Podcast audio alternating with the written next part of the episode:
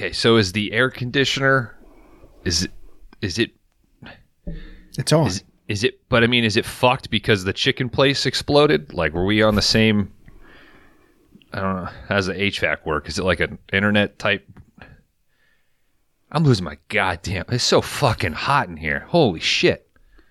It Feels great. I think all the outside tubes were connected together, so Okay. Like yeah, is it like a Freon network Mhm. or something? there's like a Freon central hub. That probably got taken out. Maybe, maybe hot, but look how much fucking free chicken we got. Hey, it fucking charbroiled just like you like, buddy. Mhm. Blackened chicken. Yeah. Blackened chi- street chicken. Put up a sign. Let's make some. Well, and Don't have, don't have to order lunch for two weeks. and because of the explosion, it's so ashy. I think we finally got that clunky chicken we've been after. Oh, it was there in front of us the whole time. I can't. I can't concentrate. I can't keep up with you. I got a hundred pounds on both of you. Take your shirt Eh. off, dude. Hmm. Yeah, you see me? I'm just wearing a cowboy hat, dude. yeah. Okay, we're gonna. Dan, we're we- gonna talk about this now. Uh, okay. All right. Howdy. Two days it's been going on. We haven't said anything. So, Mhm. can you give Well, us? that's that's two days of only here? wearing the cowboy hat. yeah. He's been wearing the cowboy hat for a week. He took his clothes off two days ago. So, what what's going on? What's buddy? up? You want to talk about it? Like what? Is everything okay at home? I'm a naughty sheriff. Character work now. Okay. What, So Yeah. if we would have just let it go, I think we would have. are you back in that like that local guys plays again? Is that what's going on? Dan, can you stand out of the way of the fan? Like, can I Oh, yeah. get some air or trade me spots? Thank you. Put your hands up. This thing's loaded. You, That was the fastest boner I've ever seen. Holy shit. you think he's gonna do? There's a snake in my bed. That's his quick draw, huh? Holy shit. There's a snake on my waist. Just make sure you stay behind the counter, okay? Mm-mm. I'm stocking shelves. You didn't- You're gonna knock everything off. You're going to use your boner to close the till after every uh, transaction? Mm-hmm. That'd be pretty cool. Getting it sh- sh- nice and strong. Yeah. I think, though, what you'll do is you'll train your body. You'll only be able to ejaculate at the sound of, of, of banking. Like you'll need a ka-ching. Hey, Bones. Don't listen to a Pink Floyd record, dude. You'll blow fucking your balls inside out. I'm already there, dude. And 97. I told you to get there, guys. Look at that. Whew. Fucking smoker in here. I- I'm about to pull a do the right thing. Throw some trash cans through those windows, Yeah. please. Fuck it. Mm-hmm. And leave. Don't put ice cubes on Kron's nipples, please. Yeah. I'm declaring martial law in the store. Oh, God. How? What brought this on, bro? What? That means any anything goes. No. Do we have a curfew? No curfew. Don't give him any ideas. Yeah. Did Dude, you- what what prompted the hat? Where did this come from? Yeah, why don't you wear boots too? Like, where, where are those? Uh, boots get it's too hot for boots, Dan. Oh, it's 97 degrees in here. At least the hat's keeping the sun out of my eyes. It's a dry. It's not a dry heat though, Dan. It's very humid. Mhm. I think half that humidity is is me. Chicken, lose a little pounds. Eh, Uh, if you want to know what brought this on, Thank you. finally. I watched a movie solo. I think maybe if you guys watch With it, with Mario Van Peebles and Adrien Brody Mhm. about That the one- marine robot. that one, but also another one. Okay. Anyway, I got a couple hats in the back. I say we throw it on, see how you guys feel at the end of it. All right. That's that's cool because I'm taking my clothes off. Halfway there. Cool. This week on Five Day Rentals, Extreme Prejudice.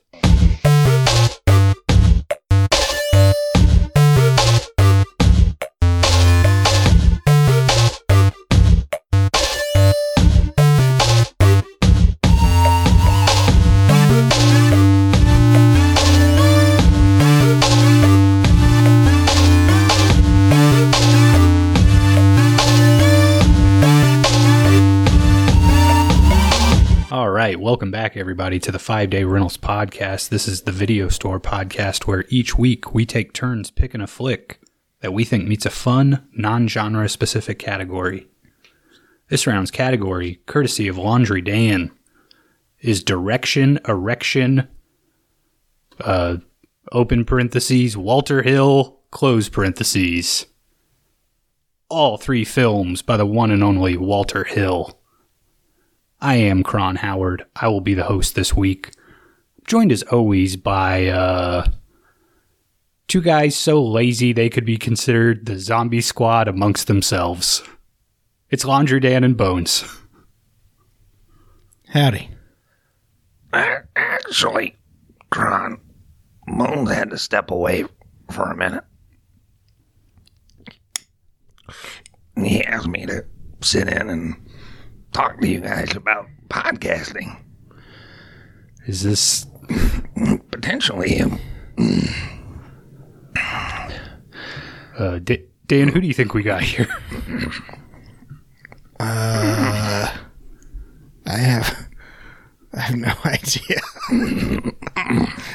can't tell from my piercing blue eyes.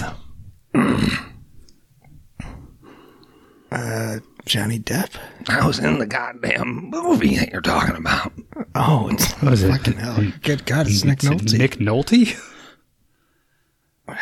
Look, looking a little worse for the wear. Well, he Yeah, asked, dude. It's he asked me here. to come in here and talk first because it's extraneous. It seems like it. Yeah, Well, what what would you like us to know? we're here to talk about your perception as an artist Our perceptions of the artist. and your podcasting craft. Are you? I thought he was talking about Walter Hill. Uh, sir, we don't put out art. No. Well, is podcasting not the greatest new art of the, of now? No, I would easily take uh, music, movies, poetry, books. Uh, basically, any other form of art would rank above this one.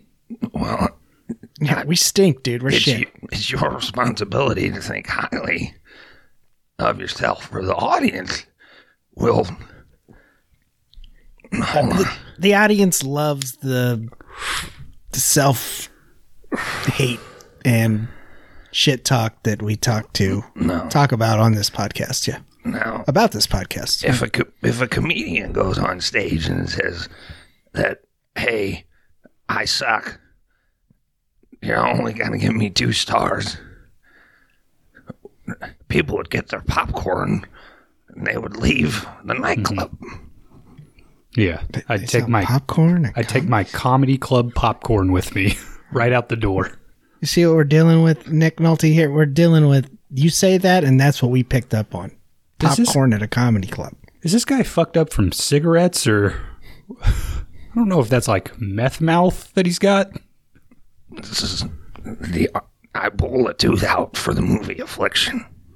Oh, okay, when was that? I believe That's it's in the nineties. '97. And you still have this thing going on? Well, you, I couldn't put it back. You saved it. I put it under my pillow. The popcorn fairy brought me some popcorn. How was it working with Paul? Paul, Yeah. We covered one of his movies on the podcast, Cat People. He directed Affliction as well. oh, I know him by Stray Ball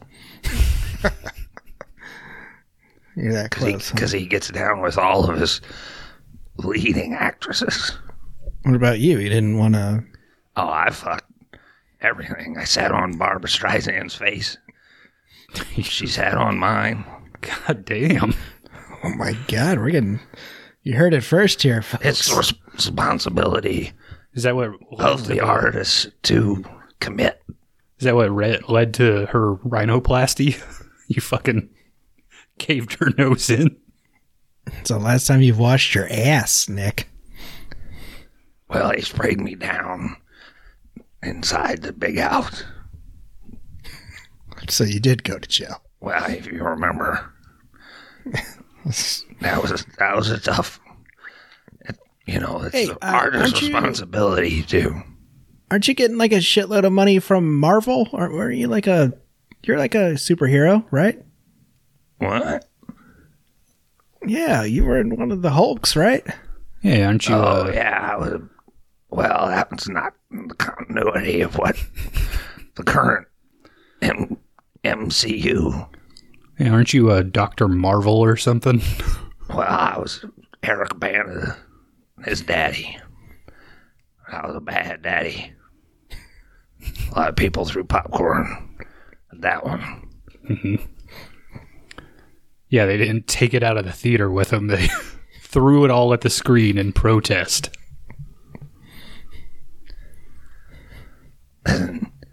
Um, we're doing Extreme Prejudice tonight. How do you how you feeling about that? Man, I got, I was, I lost 50 pounds in that movie. I heard you look good. Wow, you were 50 pounds heavier going into Extreme Prejudice? Well, I was always a big, I was a football player. Yeah, but you're not And a. I was a, I was a, I was robust. I wouldn't exactly call you lean and Extreme Prejudice. I thought you looked pretty. Go back. I mean, he, he looks m- muscular, but he doesn't look like a, you know, not he doesn't look like the machinist or anything. I mean, you put me in Powers Boothe in a wide shot. and Tell me that's not two Pez dispensers. Giant fucking drug heads. you know, we're should be big big boys, but Walter he wanted us to be thin and lean was there a lot of uh, to offset the very small casting of these special operators that come in. Oh, the zombie unit. Is there a lot of uh, Yeah. a lot of snorting on the set of Extreme Prejudice? Well, we had to get into the mindset of what these border patrol officers were dealing with, and these drug mules. Mm-hmm. Okay. Just So due the- diligence. Well, the tips research of, tips of our fingers were licked quite a bit. You know what I mean? by yourself or Well, we had a woman on set who would lick her finger. Hopefully, she, got came, paid well. Well, she came from the postal service. That makes sense. Yeah. did did uh she have to get rhinoplasty as well after Well, that? I sat on her face. yeah, that's I thought so. Uh, well, Mr. Nolte, uh, thanks Yeah, for I, stopping I just by. wanted to do this for a little bit now, get it out of the way. I, Yeah. I got to go to bed. Sounds like I, it. I got to Mm-hmm. beat Michael Douglas to bed.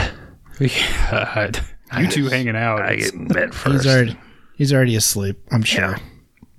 Yeah. He drinks all my milk. Mm-hmm. Aggravating. Yeah, big milk guy. I like milk and cocaine and popcorn. I like a lot of white stuff. Let's remember that for next time I come in. sure. All right. Come back anytime, sir. Yo, what's up? Dude, Nick Nolte just. Did you guys showed start the show already? fucking Nick Nolte stopped. Fucking by. Nick Nolte stopped by. Yeah.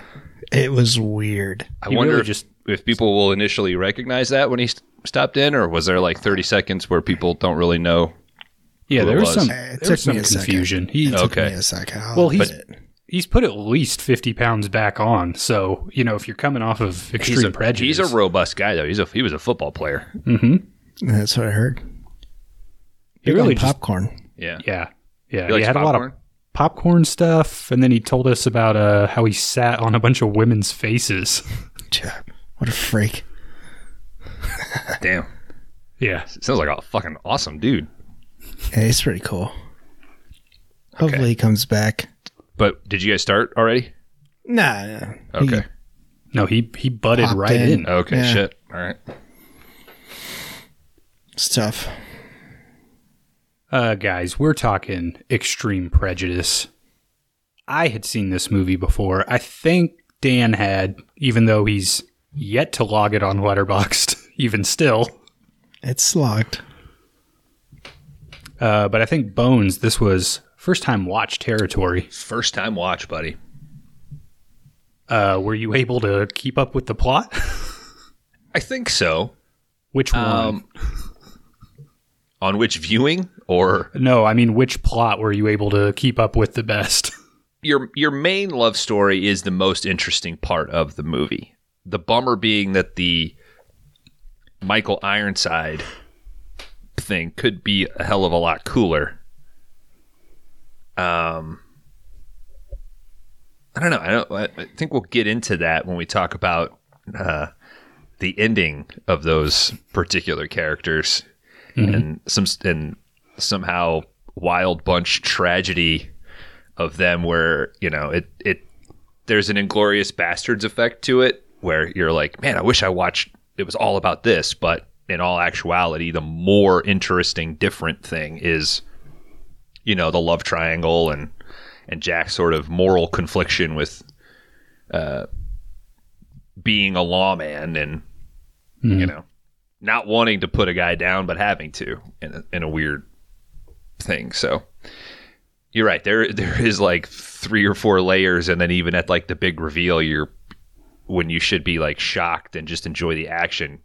I found my brain going back and trying to reconnect dots. Yeah, I feel like this. I mean, it's almost like they took two separate movies and smashed them together into one thing. Yeah. Um, because you could just have like a very simple three person movie, right? Where it's Nolte, Boothe, and Maria Conchita Alonso. Or you could have a whole separate movie where it's just the zombie squad fucking around in, you know, South Texas. Yeah, But you kind of get both. And I think Powers Boothe, he kind of disappears for a while. to where you're like, oh shit, that's right. When he comes back in. Mhm. So yeah, I can I could see. I think it works though. I mean, I think it, I think it works, but it's kind of like if you wrote it out on paper of like, this is the movie we're making, it would seem like a mistake. You know, it would seem like that's too much shit happening. That's a lot of stuff happening to get to one point. yeah. yeah. And we've talked about this a lot that a lot of movies that we cover from 20, 30 years ago have such dense plots that now they would be a Netflix series or they would be a limited series. Like you I could absolutely see this working. But mm-hmm. to your point, Kron, like two movies in one, we've seen that movie several times of the commando going into the drug den and you might have a sheriff character that's like a you know, a Jeff Bridges type that's a supporting character. Or the inverse of just the like a lone wolf McQuade style ranger main character and your special forces guys would just be ones that are called in a quarter of the way into the movie and you see them occasionally. So hmm. the balancing act of this movie is truly interesting. Yeah, I do feel like if they made this now, this would be like a 10 hour HBO kind of thing where it would like you would get more, but at the same time, I think the fact that this is like an hour 45 works in its favor, even though there is a bunch going on. Mm-hmm. Because you can kind of just, I don't know, I feel like it doesn't get to the point of dragging ever because like when it gets a little too plot heavy, they'll just jump into like an explosion or something. So And I, mean- th- oh, go ahead. I was going to say there was 45 minutes cut. So there's that information as well. And there truly is a lot of hand holding at certain points. Like Clancy Brown even have to like having to reiterate like, oh, this is a fake bank job. This is a fake bank robbery. We need an mm-hmm. explosion to divert this. Like they give you a lot of that explanation without ruining that big reveal. And even a lot of the detective work is very like in your face at times, like casings, shell casings. Give me my book on shell casings, shell casings. You know, Uh, I do think so. Dan's pick for this category was Streets of Fire, which I think was kind of Walter Hill trying to, I don't know, maybe make like a more like female centric or more approachable movie. Um, and I think this is almost the exact opposite of like it was Walter Hill directing. John Milius wrote this, like two kind of notorious, uh, like male chauvinistic assholes in Hollywood working together. Um, I don't know, man. This thing is just like such fun action. You know, it's kind of hard to not be entertained by this movie. But I do think it's like interesting going from Streets of Fire to this on our viewings. yeah. One is lo- like, ha- I mean, they both have love at the core, but one I think is a love for it's the combination of all the things he grew up with and wanting to sort of combine. And this one is the love of that particular genre and expanding out those like so play with the morality a little bit, play with the armed forces a little bit, play with the the pool of you know drug money and, and sort of just amplify that for the 80s, you know. I was gonna say uh, 84 was Streets of Fire, 85 Brewster's Millions, Oh, um, and then I think guy probably Extreme had a Prejudice. garage refrigerator in that movie. You, but if I didn't know those dates, if you told me Extreme Prejudice was before Streets of Fire, I would have believed you. I I- see that. Like Extreme Prejudice has the feel of like typical 80s and Streets of Fire being more of a passion thing, but I knew he earned his stripes, you know, late 70s because of Warriors and Alien, you know. He had pull to be able to do that that early. And this one kind of reminds me of he did one in 81 called Southern Comfort. I think it's Powers Boothe as well. So Yeah. Hmm. Hmm. Wonder. Okay. Interesting. Southern Southern Comfort was the name of that movie, Yeah, Southern Comfort, like the Southern- like the and what- alcoholic what year is it? beverage. and that had a car- in- has a carradine in it. Yeah, I believe so. Takes place in the bayou, maybe. Yeah. Oh. Oh, save me for later.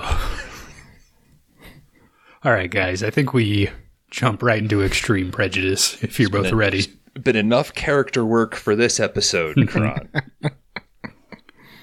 Well, I'm not working tonight. Shit. All right, guys. This is Extreme Prejudice from 1987, directed by Walter Hill.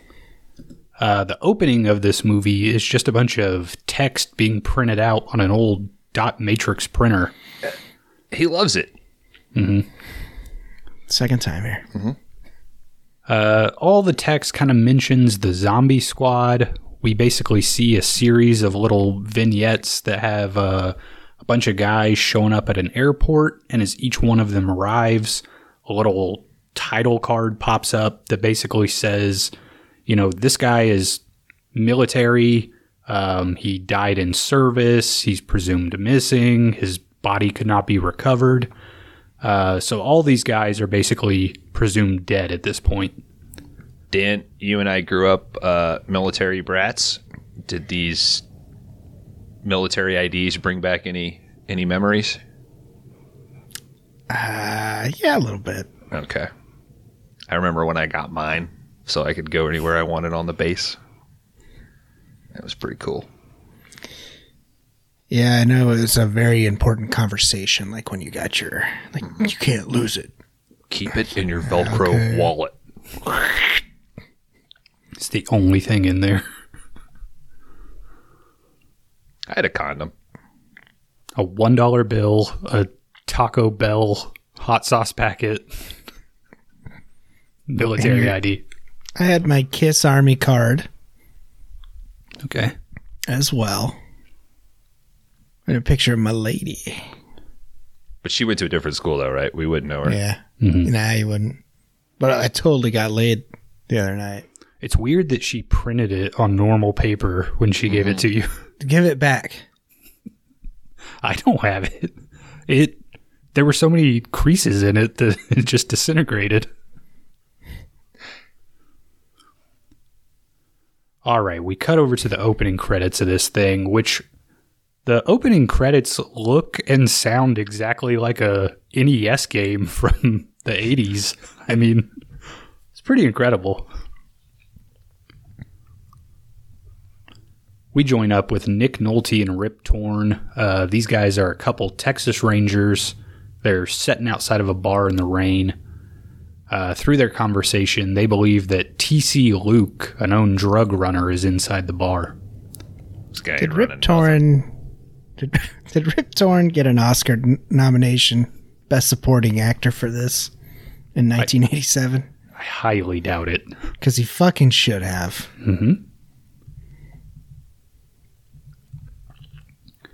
I mean, just what a name to have for an actor. Rip Torn. It's perfect. Sheriff Hank Pearson. Uh, Nolte ends up going into the bar. He's got his rifle in hand. Uh, this is clearly like a Mexican bar at the south end of Texas. Like, as soon as he walks in, he's out of place here. Should be El Paso, I believe.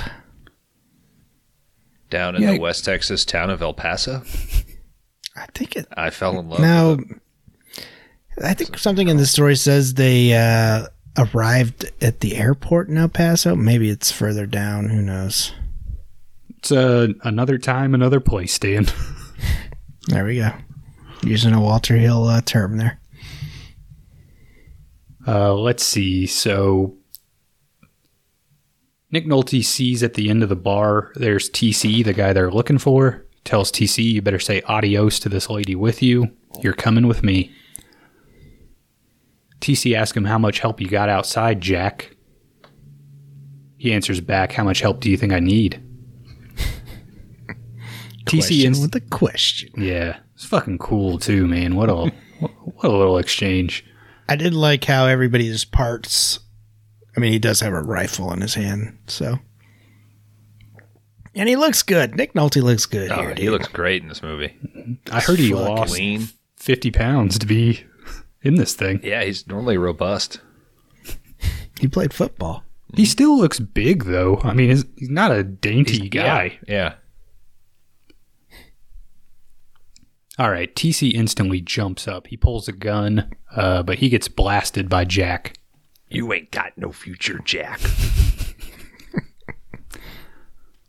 There ain't no bat. Uh, another one. Anybody uh, miss cigarette machines? Every Oh. day. They're fucking cool as hell, dude. I know, right? Like those shits. We need to get cigarette machines back in our public schools. That's what Five Day Rentals is the platform we're running on. Or just put them back in bars. You know what? If you go to a bar, you're already playing fast and loose. What's a little secondhand smoke gonna do to you? Yeah, let us smoke in bars. Mm-hmm. And even if you're not a not a smoker, the bar is a little place to get away from it all. Have a cigarette, have a beer. Yeah. I truly Relax. think it should be up to the proprietor of the bar, right? Like me as an individual, I should be able to say, "Hey, that that place they they let people smoke in there. I don't want to go. That's fine. Like Oh, we're going. it's not a fucking library. Yeah. I think you should be able to smoke in a library too. I think that's an Eddie Izzard bit where he talks about, uh, yeah, yeah, no smoking in a bar in California, and soon no drinking and no talking.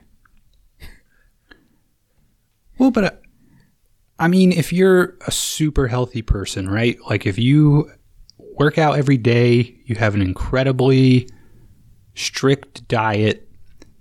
If you go to a bar, I mean, what are you rolling off? Like six days of your life over the course of your lifetime spent in a bar, I mean, those days don't matter anyway. They're gonna suck. And honestly, you got guys like fucking Nick Nolte who are still kicking. Mm-hmm. I mean, in a few moments, he goes home and just has a Budweiser for like breakfast, I think. Well, he worked the night shift, Dan. Yeah. But yeah, you could be a healthy person in a bar and you could run into fucking Nick Nolte and get fucking shot because you're running fucking Coke over the border. Yeah. Or you could be a big, fat, unhealthy guy, just a dirt farmer. He's a dirt farmer, man. Just And you're gonna trying get to make shot. a living.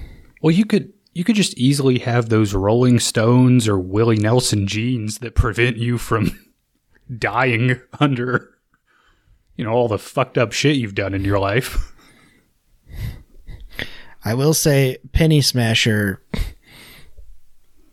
was inspired after Bruce Springsteen this past weekend. To- oh my- um, Smoke a cigarette or what? no, he's just like, I could get my life together.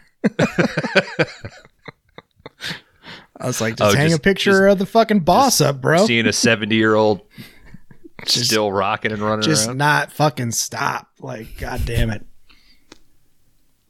All right, another one of TC's goons. Uh, he kind of takes a run at Jack, but Rip Torn has gotten into the bar, and he smashes this guy in the face with the butt of his rifle. and just takes over the scene. Mhm. It's incredible. I love the shotgun throwing. Like, Mhm. Can we do that? Bring a shotgun to Buds. Yeah. We need two shotguns. Okay. Okay. We'll tell Steve to bring his. Uh, there's one guy remaining from TC's crew. They have him dump all the coke out onto the table and arrest him. Kilos. Didn't look like much. I mean, those Just are, saying. those are pretty big.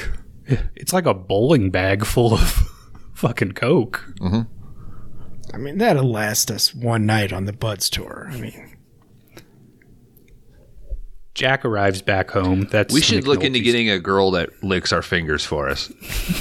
sure. I think you guys heard about that? in the eighties. You can like outsource people that used to work at USPS. Little Cheeto dust for you, ma'am. Listen, I do everything but Cheeto dust. Why? That'd be the best thing.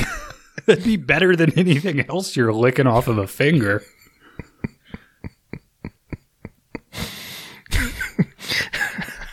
All right, Jack arrives back home. Uh, well, hold on, what's the second best thing to lick off a finger? Dorito dust. All right. You knock out all the chips first, and then it gets progressively worse from there. uh, all right. Jack arrives back home. There's a lady waiting for him in bed. Jack goes to the Shit. bathroom. He starts washing his face. Uh, the lady, her name is Sarita, tells him, you know, looks like you had a hard day. Why don't you go grab a beer or tequila? Did you guys ever work night shift? Yeah. I did for a while at the university I went to. I worked graveyard. It sucks, man. Yeah, it's the worst. Trying to fall asleep as the sun is coming up feels wrong. If ever there were a lot of people when I was still running the ambulance that if we ever had to pull um, uh, a 36, that they preferred to always come in like at 8 8 p.m. and work that 12 and then work the, the 24. I always preferred it the other way. I would always just much rather work the 24 and then work the the 12 hours of the next day because at least I could go home and like easily reset. Mhm. There was something about being up and then going to work at night that just fucking sucked. I can only imagine like my heart goes out to people that have families and shit that that do that trade off. My mom did it for years. Sucked. I don't think I ever like got home and had a beer at, you know, seven or eight AM though. What's the earliest you've ever had an alcoholic beverage?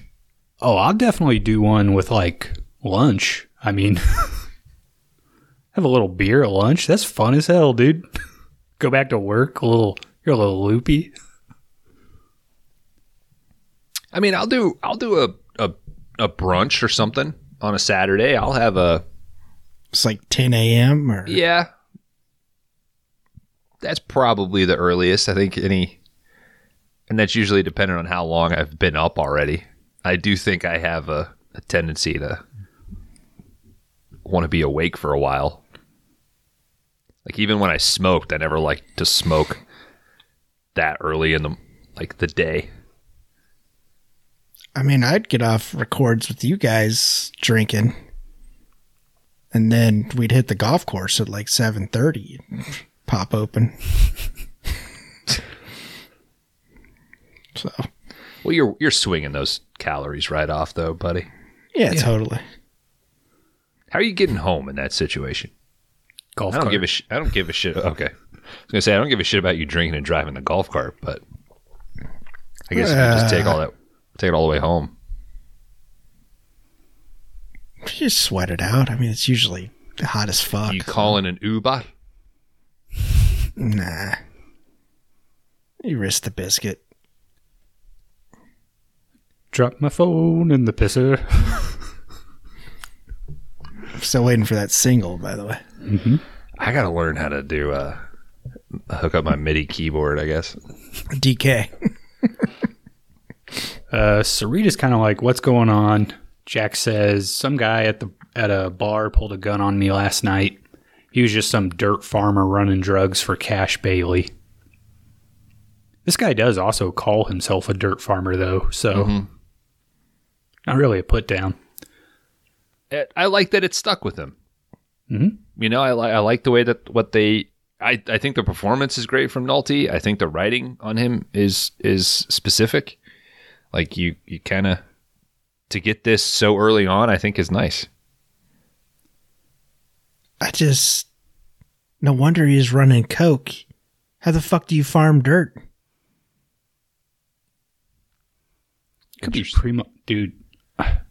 When I start the garden, I go buy some fresh dirt. I mean, somebody's got to be Uh, providing point, dirt. Kron. Somebody's putting dirt in bags. hmm That's true. There's pallets of dirt at Lowe's. Miracle-Gro's been doing it for years. I'm an idiot. You're right. Somebody's farming dirt in the U.S., dude. I did say the other day, I was like, I need to throw like two bags in there before I plant whatever I'm doing this spring. Yeah. Do you you- so you you go and you rent like a a U-Haul and you fill it up with fertilizer and stuff? No, I I've been shitting in it all Okay. all winter. Mhm. So Jack, uh, we cut over to Cash Bailey at this point. Helicopter lands outside of his compound, which is in Mexico. Uh, he's got a bunch of weed on the table. A scorpion crawls out and he fucking crushes it right in his hand. I like dude, I I like this writing thing where you mention somebody and then you cut to them. You know, it's like you mentioned him, and then when you cut to him, it's like you as a viewer, like you connect, like, oh, that's that guy I was just talking about, and then you see him like crush a scorpion, and you're like, oh, this dude is fucking badass. Mm-hmm. So me as like audience member, I'm like, I know, like this is this is this is tight. This is efficient filmmaking. I just love all the badass shit that's on the table that says I'm a bad guy. Mm-hmm. Like knife, wad of cash, whiskey, out comes a scorpion. This is everyday carry. Like, mm-hmm. yeah, this guy's a fucking he's the baddie. Isn't a Predator Predator also 1987? Doesn't it also have a scorpion smash in it? I think that's a stab. I, just, I think yeah, okay, yeah, stab. Yeah, stab. I guess some scorpion scene is in Predator, right? Is 1987 the most macho year ever? I th- that's kind of what I'm getting at. Is like, Is it Tough. the year of the year of the scorpion? yeah, tough dudes were killing scorpions in '87. I wonder if It's got- somebody's already put together a scorpion list on Letterboxd. All right, we're back over into the U.S. side. Uh, Zombie Squad is running a bunch of surveillance. Uh, they start tracking a guy that we just saw at Cash Bailey's compound. So this guy's kind of got like thick glasses on. Um, he seems like he you know, delivers drugs maybe, picks up a bunch of cash in Mexico, and then takes it to a U.S. bank. I think that's kind of his MO. We see this guy, he enters the bank, drops off a bunch of cash and notebooks into a safe deposit box. Uh, the guy who was driving him also leaves the bank, drives over to Chicken Champ, which is a a restaurant close by. He starts asking for Andy and says that he brought him a beautiful rabbit. Starts asking for extra clunky, bro. This guy behind the counter, I feel so sorry for. He just seems like a sweet little fast food worker, and Yeah, he's kind of just he's like, "We just opened. I'm sure Andy will be here any any minute now." at least he got to like spend his last moments with a cute little rabbit. Mm-hmm. Oh, guys. Could be worse. 1987. Full Metal Jacket, Predator, Evil Dead 2, Hellraiser, Robocop, Yeah. The Lost Boys, Prince of Darkness, The Running Man, Bad Taste, Beverly Hills Cop, Blood Rage, Tough year, Aqua- dude. Aquarius, Stage Fright, Stage Fright Aquarius, uh, Miami Connection, uh, and Roxanne. So I found my father.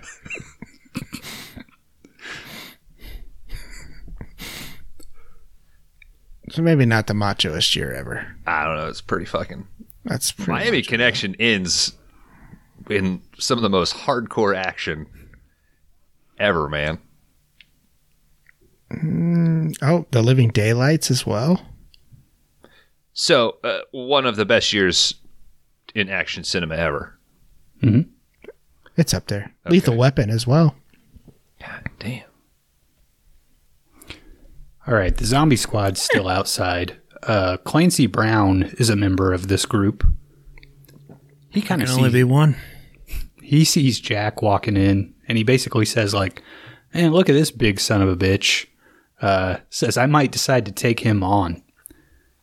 One of the other guys says, "What do you got against cops?" Once I was hit by one, but now he's dead. You snuffed out a cop? Nah. His mother in law backed over him in her LTD, which is why I always like Fords. it's fucking cool, man. It's awesome. Yeah.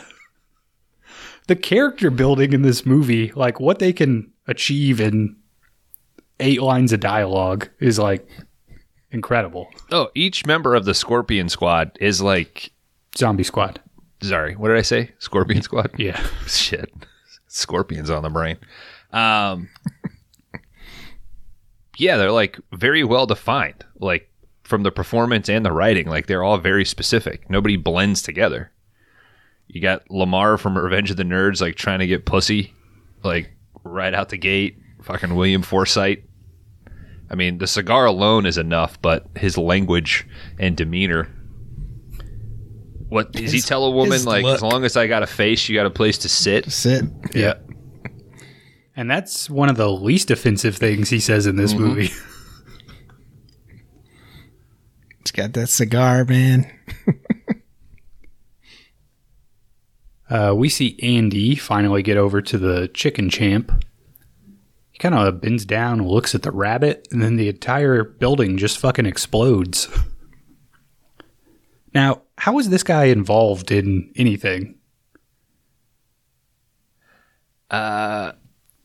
Later they mention like Powers Boothe says something about or maybe he was holding out from somebody like in his little exchange so I'm guessing he's just we haven't seen his interaction but he's he works for Powers Boothe in some capacity Mhm. or with him Yeah, what that's. I got I guess I was pretty unclear on it, but I guess that's the impression that I got. Like, this guy either stole money or, you know, I don't know, like, was doing some He shady owed shit. money? Yeah, s- something.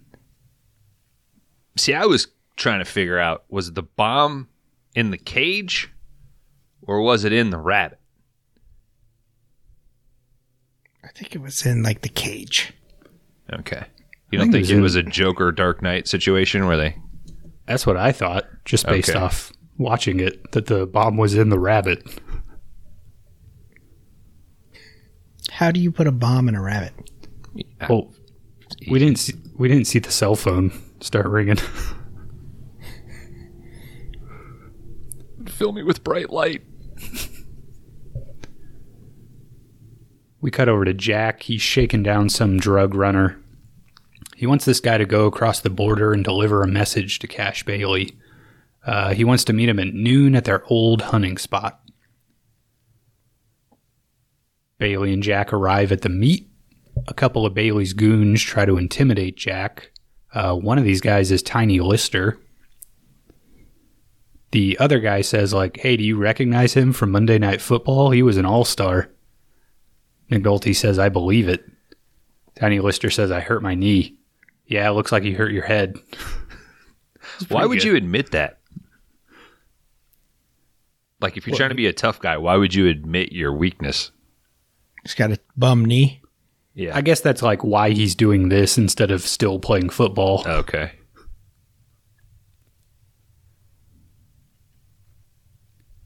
I mean, it's Jack- probably safer. I mean, he's probably getting fewer concussions Mhm. working for a drug cartel. I guess it, it ends worse for him, but That's true. we'll get there. Bailey and Jack meet up. Uh, Cash Bailey's kind of like, "Hey, dude, we could we could be working together. Like, there's a lot of money to be made in this thing." Uh, but Jack's a hard nosed Texas Ranger. He's like, "No, never gonna do it." Uh, and then he kind of tries to talk Cash Bailey out of you know leaving his whole operation behind. He's giving him an out. Yeah. Kind of like we could just go across the border right now together. You know, I'll take care of you, that kind of thing. Cash asks how Sarita's doing. Then he kind of says, like, I wish I'd married her when I had the chance. So, looks like this lady's been involved with both these characters at some point. Uh, yeah. neither man is willing to budge, and Cash just kind of sums it up. He says, I think the next time we see each other, we're going to have a killing. Cut back over to the zombie squad. Uh, they're down at the unemployment Scorpion squad. office. hmm Scorpion squad, whatever you want to call them. They're down at a unemployment office.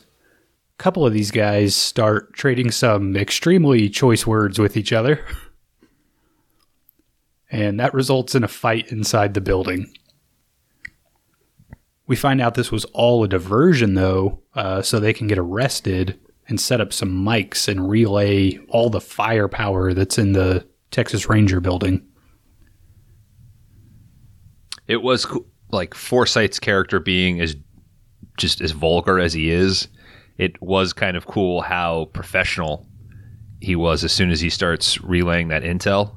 Mhm.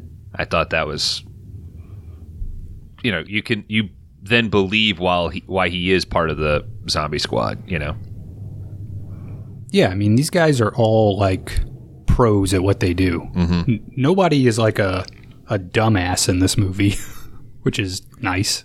their driver kind of sucks, but Yeah. He got a little too pedal to the metal, you know? eh, yeah, it may not have helped having William Forsythe riding shotgun, calling it an F word. you. Yeah. Oh, we'll get there. I love the scene where he's just like screaming at him in the car, though. All right, back inside the bank, Ironside, Michael Ironside, who's kind of the leader of the entire zombie squad operation, uh, he's gone in, he's scoping out the bank. He comes out and reports um, the amount of tellers that are there, security in the building, the location of the vaults, the camera setup uh, kind of ends this by saying the bad news is all the vaults are on a timer, so we're either going to have to blast into the building at night or it's got to be a daytime hit. Kron, when you picked when you picked this movie, last week or announced it and went on. Uh, you sort of unveiled the cast. Mhm. Uh, it's a fucking who's who of badass voices. Like Powers Boothe, Nick Nolte, Clancy Brown, William Forsythe, Rip Torn. Like all of these guys have such specific voices, and I don't think you get that anymore. Like this obviously like smoker, drinker voice from these guys that also took acting super seriously, like as much as they are fucking macho dudes. That like Michael Ironside obviously did some sort of theater and shit as a child, right? Because he like the way he can project without losing like enunciation is incredible, particularly in in these scenes when he's like arguing back and forth with Clancy Brown. I think is so great. You can just close your eyes and like Michael Irons. I, I wish he would do fucking like audio books. you know, Well, I think too, just having like all the people in this movie, um, like none of them are, I guess, by today's standards, like good looking leading men. Like everyone looks like a hard ass, like Texas, you know, fucking Yeah. burnout or something. Um, and I think that has kind of gone away too. Like having character actors that fit the role. I feel like if you cast this movie now, everyone would have like a fucking eight pack and be on that fucking Marvel training system. Yeah. nobody would be old. Er, Yeah. nobody would be older, or even if they were older, they would be they'd be sixty but looking forty. Yeah. Yeah. You know, and there might be one out of shape person on the zombie squad, and it's like a joke, right? But Yeah, but- excellent point. You lose a richness to it that Mhm. is just it's just gone. Yeah. I mean, even like Rip Torn's character, I mean, Rip Torn, I mean, compared to the other people in this movie, which granted, they're all like six five at least, but Yeah. I mean, Rip Torn is like kind of an average height, I would say like slightly heavier guy. And at no point in this movie do I believe that he's not a badass, you know? It's kind of like, I feel like now you would just cast somebody that's, you know, fucking chiseled and shit. So, Yeah, but do, do we love this Rip Torn character because we Yes. could walk out? I mean, we do. We could walk out our door tomorrow and run into a guy that fucking talks like that or acts like that.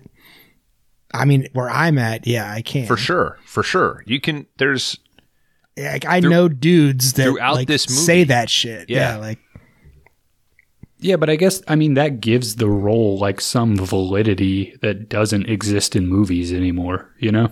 Yeah. Or it only exists in like fucking tar.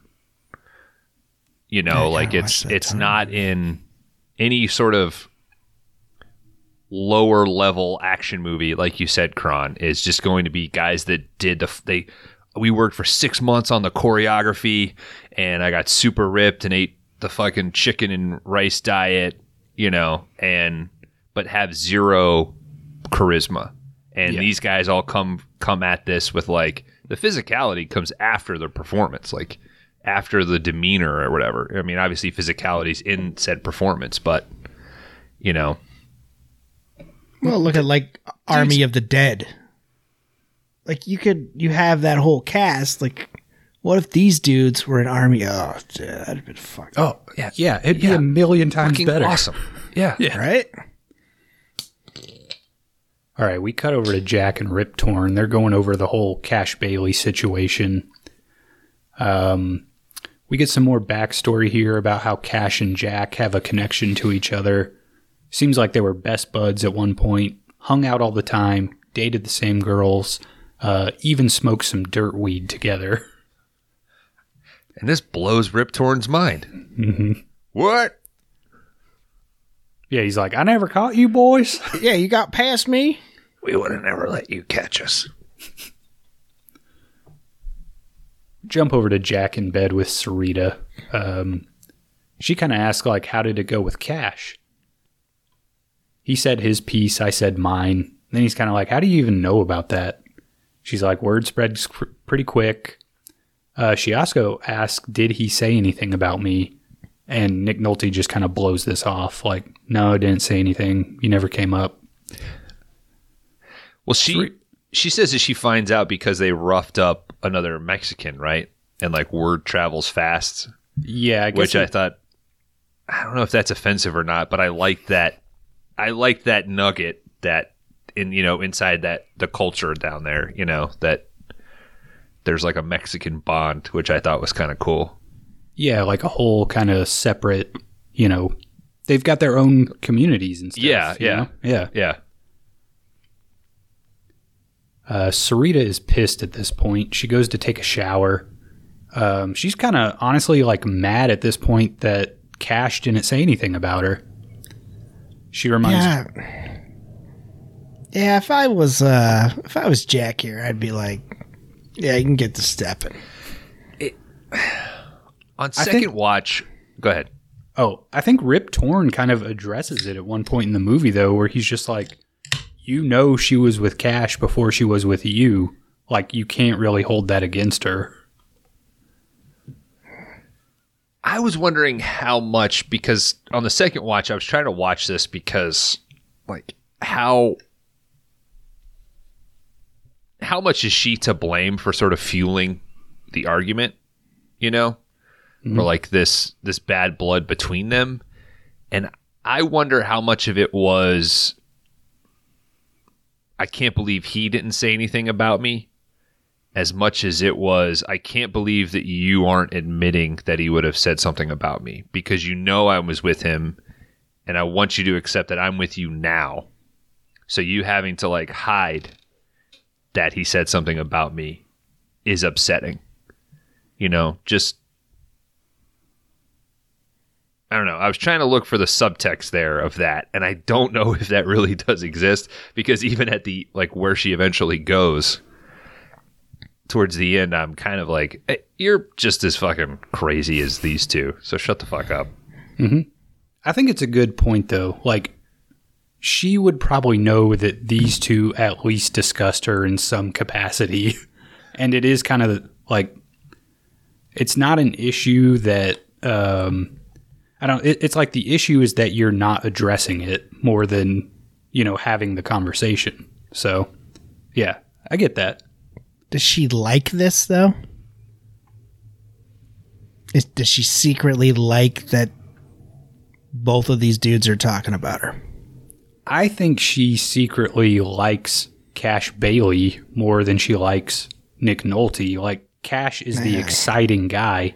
Nick Nolte is like the stable, you know, like this is a normal kind of life. But how much is Jack responsible for that? Because she said multiple times, like, I tell you I love you. Where is this going? Like, you're keeping me on the hook to an extent. Like, if he would commit a little bit more, would she be able to sort of drop the cash situation? But, but it, that's a, a good point that Cash is the exciting one who's not complaining about the morality of his job. You know, um, I don't know. And the fact that she's a singer and a an, an artist, I'm sure there's like you know an element of desire in that, like you were saying. But Well, it's we done well. The triangle's done well. Like you, I I buy that she could see both of these men as potential partners. I mean, we all know what happens to her in the future. She gets thrown into a game show. Yeah, and she fucking hooks up with the greatest human that ever lived. So Yeah, I mean, I mean, it she up, out she for her. upgrades. Yeah. All right, Jack goes back into work. He starts yelling uh basically out to this little deputy guy. I I didn't I don't know who this actor is, but he pops up a lot in this movie and he's pretty like funny every time he comes in. He's, he, guy loves his job, man. Loves working for old Jack. Uh, but Jack yells at this guy. He's like, "Can someone find out where Chub Luke's mother lives?" it's like We're real, working on it. yeah. This Is deputy, Merv. It's another one of those guys where it's like you've probably seen him in a dozen movies. Is this where he then comes in and he says, "Oh, she lives just past John so and so's place"? Mhm. Oh yeah, I love is that. I love that great. small town direction of like it's no street. I'm not giving you the street or whatever. It's just just on the right after so and so's house. Yeah, so this this deputy comes in. He's kind of like, "Hey, here's where uh, the the Luke family lives." Uh, but he also mentions that it seems like there's some new smuggler that's been spotted over at Arturo's place. So Jack and Rip they hop in a truck. Looks like some kind of Bronco or something. Gen two. Looks awesome. Yeah, looks fucking cool as hell. Uh, Rip's talking about the old days where people used to just be running weed. Um, they were like easy to deal with. You know, if you arrested them, they'd thank you for helping him out. Uh, but he's like, not anymore. These guys now they get wired and they stay wired. Uh, Jack and Rip are also being followed by a couple members of the zombie squad it seems like they're kind of working up a report on Jack. They think they might have to deal with him on this bank robbery thing. All right, Jack and Rip arrive at Arturo's place. Arturo says, Hey, there's four Americans inside. He thinks they might be mules. Um, and then he also mentions one of these guys is going by the name Chubb. Jack and Rip have this really cool scene here where he's kind of like, You're not just planning to walk in there, are you? And he's like, I've known Chubb since the third grade. Um, but he's like, Yeah, but you also fucking killed his brother. So, you know, I think he says, "Hell, I'm gonna go in there and have a beer with him." Mm-hmm. Yeah. Uh, but Jack thinks wiser of this. He says, I'm going to go around the back. Rip's kind of like, I'll watch the front with Arturo. And I think, like, this is just a little touch, but he's like, Arturo, you stay where I can see you. Like, we don't fucking trust you either, dude. So. Um, and then up above on a hill, the zombie squad is like watching this through binoculars. Jack sneaking around the back. When do you know it? Goddamn ambush. Uh, Rip sees this first. He kind of calls out, and then it's on, man. Like bullets just start flying. Uh, Rip Torn gets smoked. Gone too soon from this movie. R.I.P. Baby. yeah, I mean, great squibs. Mhm. Great editing on this. Like, You, you you know placement. It's very. There's a lot of fast reloads. Just a few frames of of guns firing. I thought it super effective. just That's so ha- great. Well, he's going back, reaching into the Bronco, getting his bullets out of his pouch. Mhm. It's like, oh man, th- those little small touches are fucking great. Well, and just even having Nick Nolte, um, he's got like a, I don't know, like a lever action rifle that he uses all the time, and just seeing him fucking, you know, chamber a new round, like chamber shoot, chamber shoot. It's like really, I don't know, like visually appealing in this movie. it's such a I know I'm the action guy of the three of us and I love this stuff, but I also have a like a real life hesitancy towards firearms and things, you know. I try not to idolize them too much. I think there's a time and a place and movies are that place, right? But there there is just something so visceral about that lever action like in in the western context it's just all like sure being like a fucking quick draw with a six gun is fucking cool but in all the classic stories of the sharpshooters with the lever action like I, there's just something that is just so cinematic and that it, as soon when you see him pumping those in like the the rounds in you know they seem so small but like how effective a lever action can be i i just i fucking love you know so that's definitely what i would have on my horse i think i think i'd want to be the you know call me remington or some shit you know reming the, the remington kid because i'm You want me to bring my Henry to uh, the butt strip? i don't know can we shoot out there I, it looks kind of like a populated area. I would not We'll be suggest. all right. All right, Chubb emerges from the. do you bar. guys have favorite movie guns like do you have like a hey i love Des- whenever you see that Desert like, Eagle, point five oh. I mean, the repeating rifle is cool. Uh, it's hard to beat like a pump shotgun, you know, laying waste to somebody. Yeah. I was gonna say that shotgun to that dude's foot. Oh my god, it looks like it. Fucking, that looked terrible. yeah. I mean, is the RoboCop gun is the best gun ever, right? The little pretty like sweet. sidearm that he's got that fits in his leg. Yeah. Yeah, it's cool. I mean, Terminator's fucking grenade launcher Oh, is dope. I mean, the chain gun. so I I did go see um, Assault on Precinct Oh, 13 yeah. in the theater, and there is this. It's like a really short part of the movie, uh, but when the when the precinct starts getting swarmed by gang members, like the first time they're holding it off, um, there's a part where uh, Napoleon he gets that shotgun and he like slam fires it, where it's like you basically hold the trigger down and you're just like pumping in a new round through the slide. It looks fucking cool as hell, dude. Like, it looks so goddamn cool in that movie. I take it movie held up, yeah. Oh, yeah. It looked fucking awesome. The craziest part was like, I felt like at the beginning of, especially at the beginning of the movie, I think they were in the theater, like running the audio hot.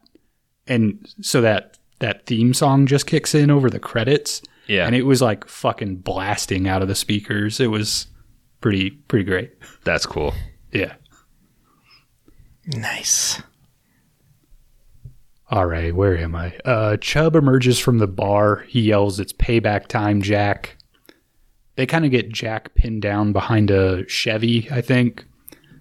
Uh, all these guys got, they have like M16s and shit, and Jack is just working with like a lever action rifle and a pistol.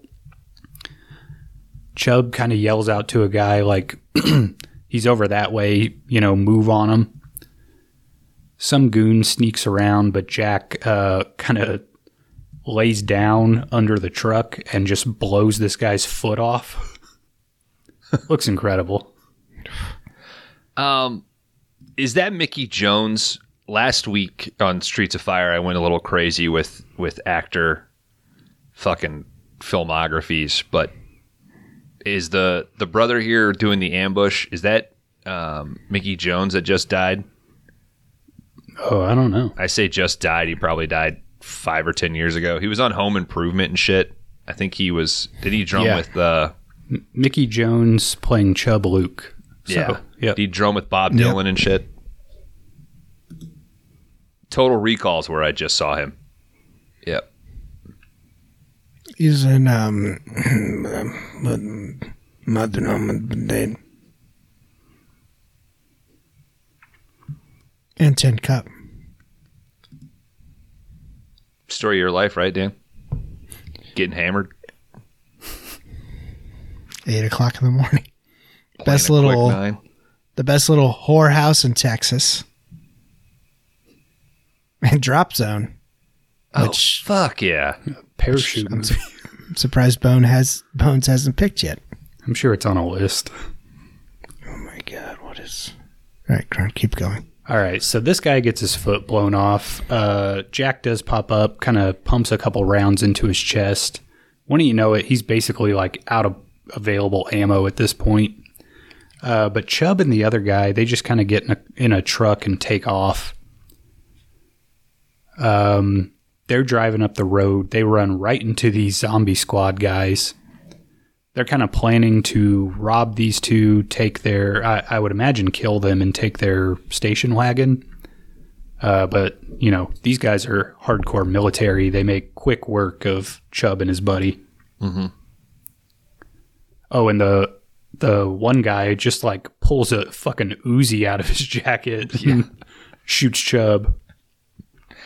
And that, that the fucking machete that the one dude pulls out is three times the size of an average movie machete. Like it what do you call those like Arabian fucking scepters, like those curved blades, you know what I'm talking about? Oh, like a scimitar or something. Yeah.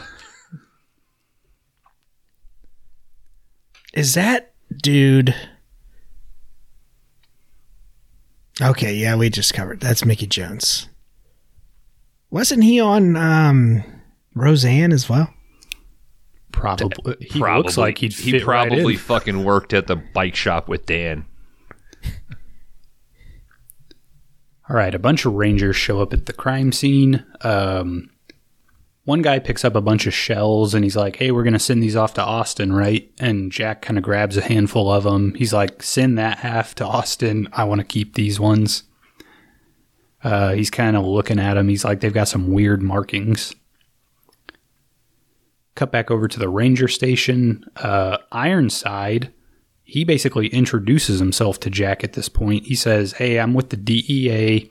Uh, we're leading a task force down here. We kind of want to work with you guys. And Jack's like, No, fuck that. like, pick up a phone and call somebody. Um, stay out of my way, basically. Tell the FBI to kiss my ass. How does the Texas Ranger situation work? Like, did they have like, is there one ranger like per county or something?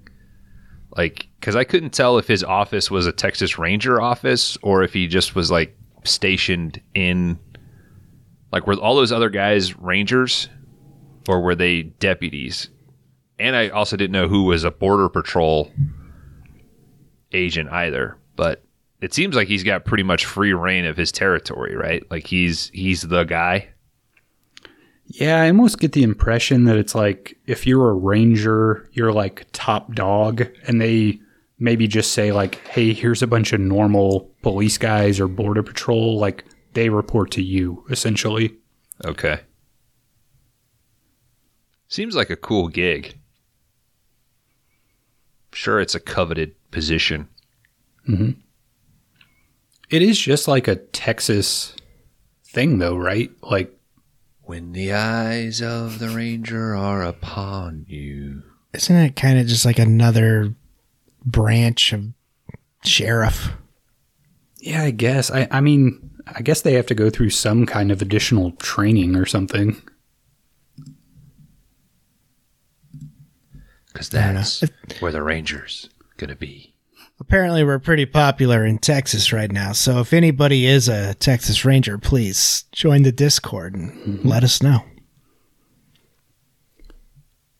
Jack goes over to kind of like Uh, a, did you know the Texas Rangers are also known as Los Diablos Tejanos? What does that mean? the Texas Devils. Um, Kron, that's the baseball team. It's probably exclusively Texas Rangers. Law enforcement agency squad. with statewide jurisdiction. Okay, cool. Uh, Jack winds up over at kind of like a mariachi club. Sarita is up there on the stage. She's singing. Good singer, man. She did her own uh her own uh song here. She's really singing in this scene. I believe it. Jack grabs a beer. He Ain't no Super Bowl halftime show. That's all about the devil, man. What are you talking about? bunch I of mean, s- Los Diablos Tejanos. Jack grabs a beer. He sits down at a booth. Uh, Ironside joins him at the bar. Jack's kind of like, I didn't fucking tell you to sit down, dude. I'm pretty particular on who I drink with. That's a good one. Ironside's kind of like, cut the shit, dude. Like, I need your help. You need my help. Let's just fucking do this thing. Ironside says, I've got friends in Washington. They can help. Jack's kind of like a bunch of fat ass bureaucrats fluffing their duffs. like, no, thank you. It's a pretty conservative uh, rant that he goes on right here. And I love it. But Ironside is kind of like, hey, I can actually help you here. You know, if you kind of help me with what I'm doing, anything that you want to send up will be top priority. Like, I'll make sure it gets done. Jack comes around. He's kind of. He, he basically says everything that's happening right now is because of Cash Bailey and his operation.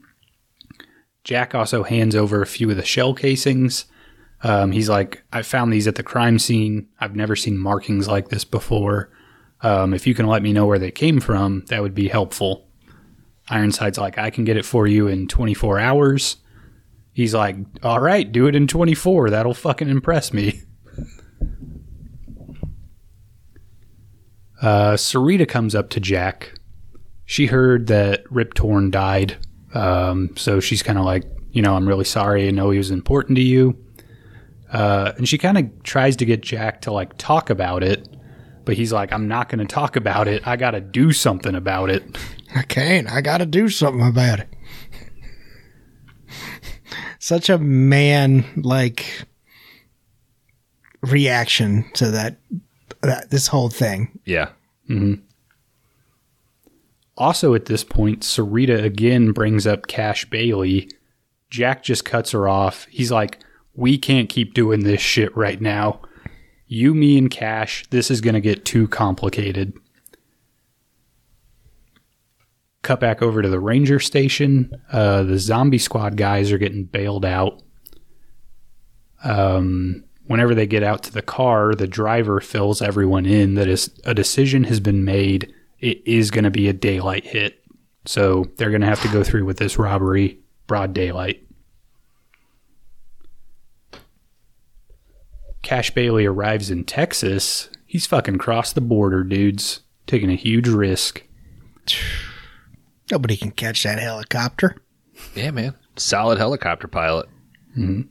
He does nothing wrong that I witnessed That's the through guy. these viewings. I mean, that's the guy you get day one. You know, you get a good helicopter pilot, you can fucking go anywhere.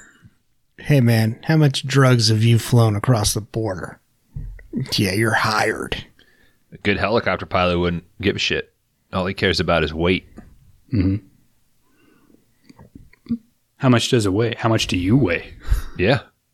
That's the information he wants. How much do you weigh? What's in the like how much is in the bag? I don't give a fuck. Kilos, pounds, whatever. I worked with Landis. I can I can do anything. I wasn't up in Waco. Uh, Jack goes and finds, or sorry, Cash finds Sarita. He convinces her to leave with him.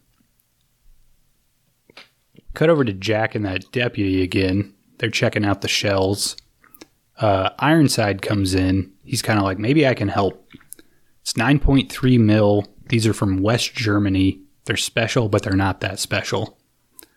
I think Jack at this point is kind of like, so we can at least connect cash to like foreign bought arms and weaponry. Mm-hmm. Cut back over to the zombie squad. Um, Ironside is kind of like, okay, this hit's going to go down at the bank. We got to make this look like a civilian job. Everything has to work on a schedule. And when your job is done, you kind of like ring in on these beepers that we have. Uh, I think it's also set up that like once the job starts, they can't have any communication that can be tracked. Yeah, he does kind of give them like Fight Club sort of rules. Like once it starts, shut the fuck up. Radio silence. Yeah. And guys, I think this might be a decent time to take a pee break. Cool. Oh, hell yeah.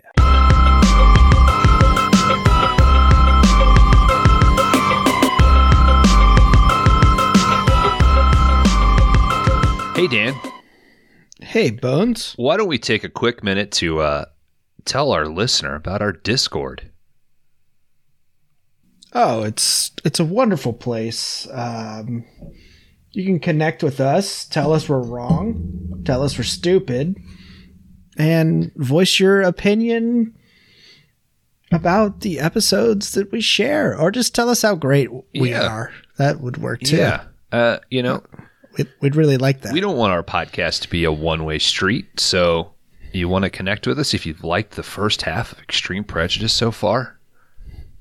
You know, find us. You can find me on Twitter. You can find Dan on Instagram. Hit us Yeah. up. We'll send that link over. Five day rentals. Talk to us direct. It's the one place that you'll be able to talk to Kron. And if you're lucky, maybe he'll christen you with one of those beautiful Jamie Lee Curtis point memes. It is a Oh. Kron's here too. Kron, we're just filling the listener in on our beautiful Discord. It's small but mighty. Yeah, it's a good time over there. Uh, it truly is the only place you can contact me. So He's so Find me he's so there. elusive. And if you think Extreme Prejudice is a terrible movie, you could tell him that. Uh, but you, you'd be fucking wrong. So, All right, Kron, let's get back to the show.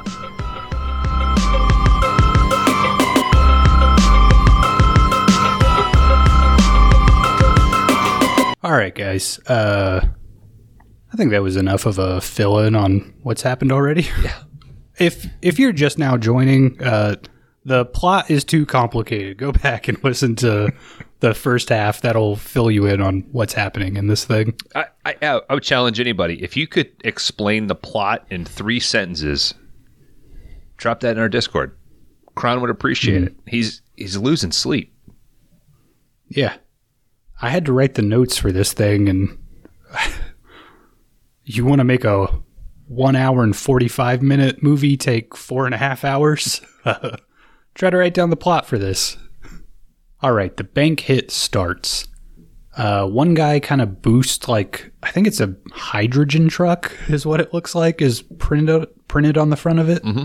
Yeah, when it takes off, it says that, yeah. He takes this thing, drives it into an old metal building, just blows it sky high. Explosion looks great. Great explosions in this whole thing. Mm-hmm. They couldn't have figured out a better way to aim that truck and sort of hit the accelerator without having to do that fucking death roll out of it. Yeah, he does just kind of seem to gun it. Yeah, and you couldn't jump out. throw a brick on the accelerator and just move out of the way real quick. It looks cool, though. I guess. Uh, a bunch of cops end up leaving the station. They're trying to check out what the hell's going on out there. As that's going on, another zombie squad member cuts all the phone lines that run into the police station. So now they're without communication. Donna Lee, is your phone working? Couple other guys from Zombie Squad. Uh, they're hauling ass through some back dirt roads. But the driver takes a turn a little too hard and they kind of like roll off an embankment. They're fucking stuck. Is that, is it a LeBaron that they're driving? I'm pretty sure it's a Chrysler something. It's a Chrysler Yeah. something. I thought Chrysler did make LeBaron, did they not? Yeah. Do you I have a LeBaron? Totally wrong. I only see one LeBaron, totally wrong Freddie. on that. This is like when uh, Danny Duck and I, I, I say I, I was the one driving. Uh, we're leaving school, and I took a turn a little too fast in inclement uh, weather and sort of fell off into a ditch. And I just started yelling at Danny, like, "Get out, fucking push, dude!" And uh, yeah, he had to help me. I ended up. Uh, I did not know that I ran over a uh, a yield sign. I just like bent it perfect, and it went right into the snow. And my old home economics teacher lived right in front of the ditch. Uh, she took down my license plate, called the cops. There was a fucking APB out on me. I got home. My mom's like, "Where have you been?" I had to drive down to the Fucking narc. fucking police station at 1 a.m. Yeah, what a fucking narc Yeah. ass, dude. Was this with Had- the Sunbird? Yeah, this is a Pontiac Sunbird. There's no, there's no Chrysler LeBaron. Well, you you got to drive a car like that fast, though. I mean, Oh yeah. uh, What'd the cops say? Uh, he wanted to know why I just drove off, and I had to say, "Well, I, sir, the sign obviously was buried in the uh fucking embankment of snow. I didn't see it. Like I was panicking because I thought my car was all messed up. My friend got me out. I thought we were good. I didn't realize that I ran over the sign, which I." I honestly can't tell you if I knew at the time that I ran over a sign or not. I really did not know. I was genuinely just so like, fucking push, dude. That's what I would have Yeah. said. Prove it. How do you So know I had to go to court and explain to the like the basically the judge like hey, I will pay whatever to replace the sign. Like I, I just did not realize like because they wanted to book me for like fleeing a scene and destruction of of all this shit. So I ended up having to pay like four hundred bucks. It's a sign on the side of the fucking road. Don't they know that those are going to be ran over? Well, they had to pay the fucking street crew to go out there and replace the sign. Like uh, there's repercussions for it. shit. I I I did the deed. I gotta you know. That's I guess that's how it you works. could- I You could have been like, the sign was already down. That's what I would have said. I didn't even do that. Didn't even see it. Somebody else hit it. yeah, I guess it was inclement weather, how would how do you know that somebody else didn't slide off in that same spot? I'm throwing the I'd book at like- you, Judge. There's already tire marks when I before I slid in there. I I did yell kangaroo court. Mm-hmm. You can't handle the truth. I I couldn't do a a, a Pacino because the the kid in front of me did did that already. So Hooah! wow. And then the girl after me yelled Attica. It was Oh, shit. a little Pacino sandwich there. My court date. She's got a big old ass, Judge. And you're all up in it. All right. Over at the bank, the robbery has started. Uh, the remainder of the zombie crew, they've thrown on some masks. They enter the bank. They start robbing the place dressed as cops. Uh, Don't think for a, Ironside. Ironside. don't think for a second I did not think about buying some pantyhose for this record. Ironside's teeth sticking out. That's ridiculous. yeah, his whole upper lip is like flipped up into the pantyhose. It looks fucking awesome. and he like can't really talk right because. All right, but he he takes the bank manager into the vault, and he's he only wants Bailey's box opened. Uh, the guys at the car they finally get it unstuck. They head into town towards the bank. Uh, back over at the bank. yep. Jesus. What a look. Bones is pulled up. Uh, Ironside's fucking lip stuck in that mask. Michael Iron in cool nylon. Cool nylon stocking. All right. That might be the uh, the Instagram picture. All right. Sorry, Grunt. All right. Uh, let's see. Back at the bank, the guy who's like the money courier for Cash Bailey arrives. Uh, there is kind of a weird little thing where he just walks into the bank and everyone is laying on the ground and he doesn't yell like, what the fuck is happening? Um, but one of the zombie squad guys just, you know, knocks him out with a pistol in the back of the head. Uh, they also take the two suitcases that he had brought with him. The guy who drove Bailey's uh, cash courier, he kind of is outside in the truck. He sees all this shit going down. He grabs a gun and approaches uh, just as one of the guys carrying the briefcases out of the bank steps out. So that guy gets smoked. Uh, the the car that got stuck was supposed to take out the driver, so they have now failed to get to their mark on time.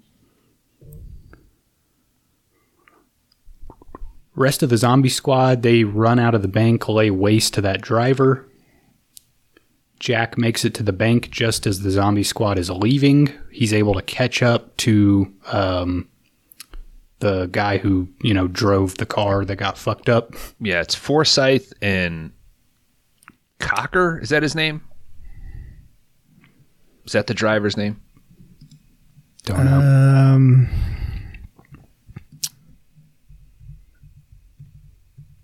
it's a yeah, it's Cocker. Okay.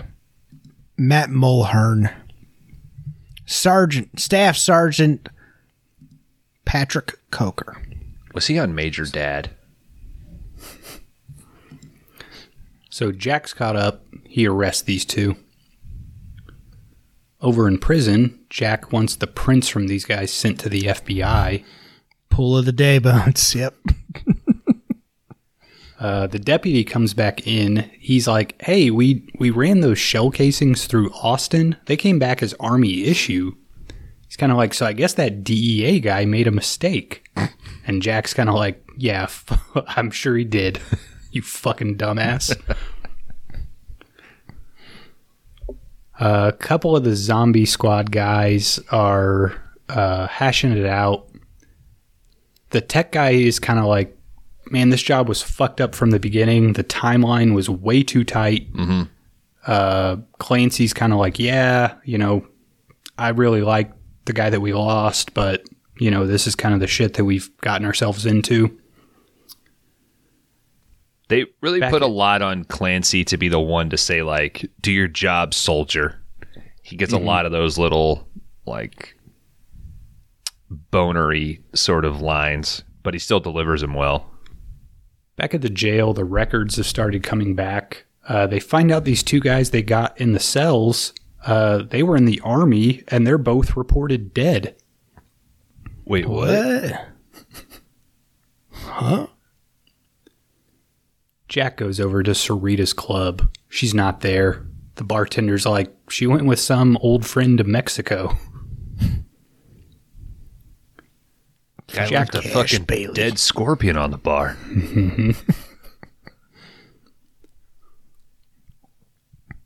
Jack arrives home. Ironside is there waiting for him. Uh, he's like, "All right, dude, we we should probably clear the air at this point." he kind of lays it out that the zombie squad is trying to get to Cash Bailey. Um, they think that he's been stockpiling cash and a bunch of documents at this bank. Um, and he also tells them, like, turns out up until a few years ago, Cash Bailey was the FBI's top informant in Mexico until he decided to set up his own empire. He's got a lot of evidence against the government, and they basically are down there to shut him up. I follow this, Mhm. and then they add another layer. It's it's a lot of plot, but yeah, it's like I don't know. It's never too crazy that you like lose track of it, you know? Mhm. It's just a lot.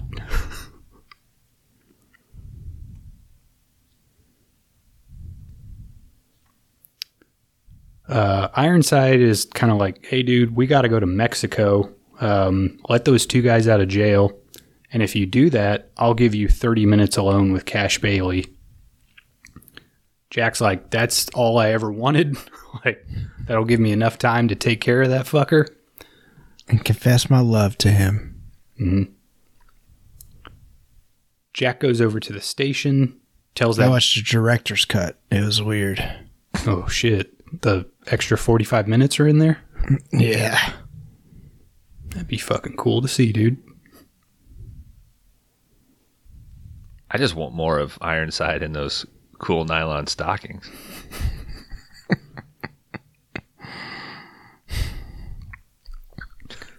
Jack tells that deputy to go home. Um, he goes over to the guys in lockup. He's like, hey, I got a call from your boss. We're all going to Mexico. Jack and the squad, they slip down to Mexico. It looks like they went by public transport. They're just on like a fucking bus with a bunch of, Can't know. stand out, dude. You got to blend in. I guess so. I mean, a helicopter. You couldn't get a helicopter. Cash Bailey's bought all of them. Okay. he owns the skies. Uh, there's a weird little scene here where Ironside is like addressing the zombie squad of like, "Hey, here's here's the new mission. Now we're gonna take out Cash Bailey." Uh, he's kind of like, "Does anybody have a problem with what happened?" And the tech guy is like, "Yeah, dude, you fucked up the last operation." uh, and then Ironside is like, "Shut the fuck up, dude! like, fall in line." I don't even know why he asked for their opinions on, you know, the previous mission if this was going to be his response.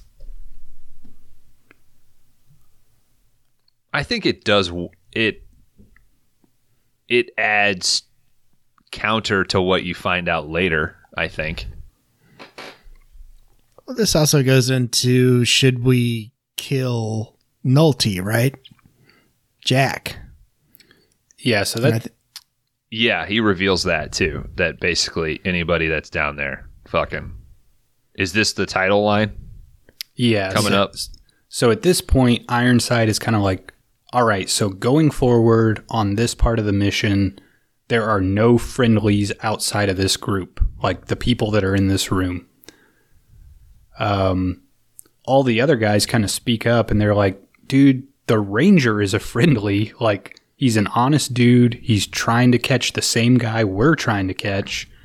Um, but Ironside says, we need to complete this mission as I've stated. And he says, act with extreme prejudice. That's the name of the movie, guys. oh shit! Yes. Take a shot, dudes. Take a shot. Great fucking title, by the way. Was it the original title, Dan? I believe so. Um, he also wrote, uh, what's his name? Milius? Wrote it. Milius also wrote it in uh, Apocalypse Now as well. So I'll never not laugh at your pronunciation of that.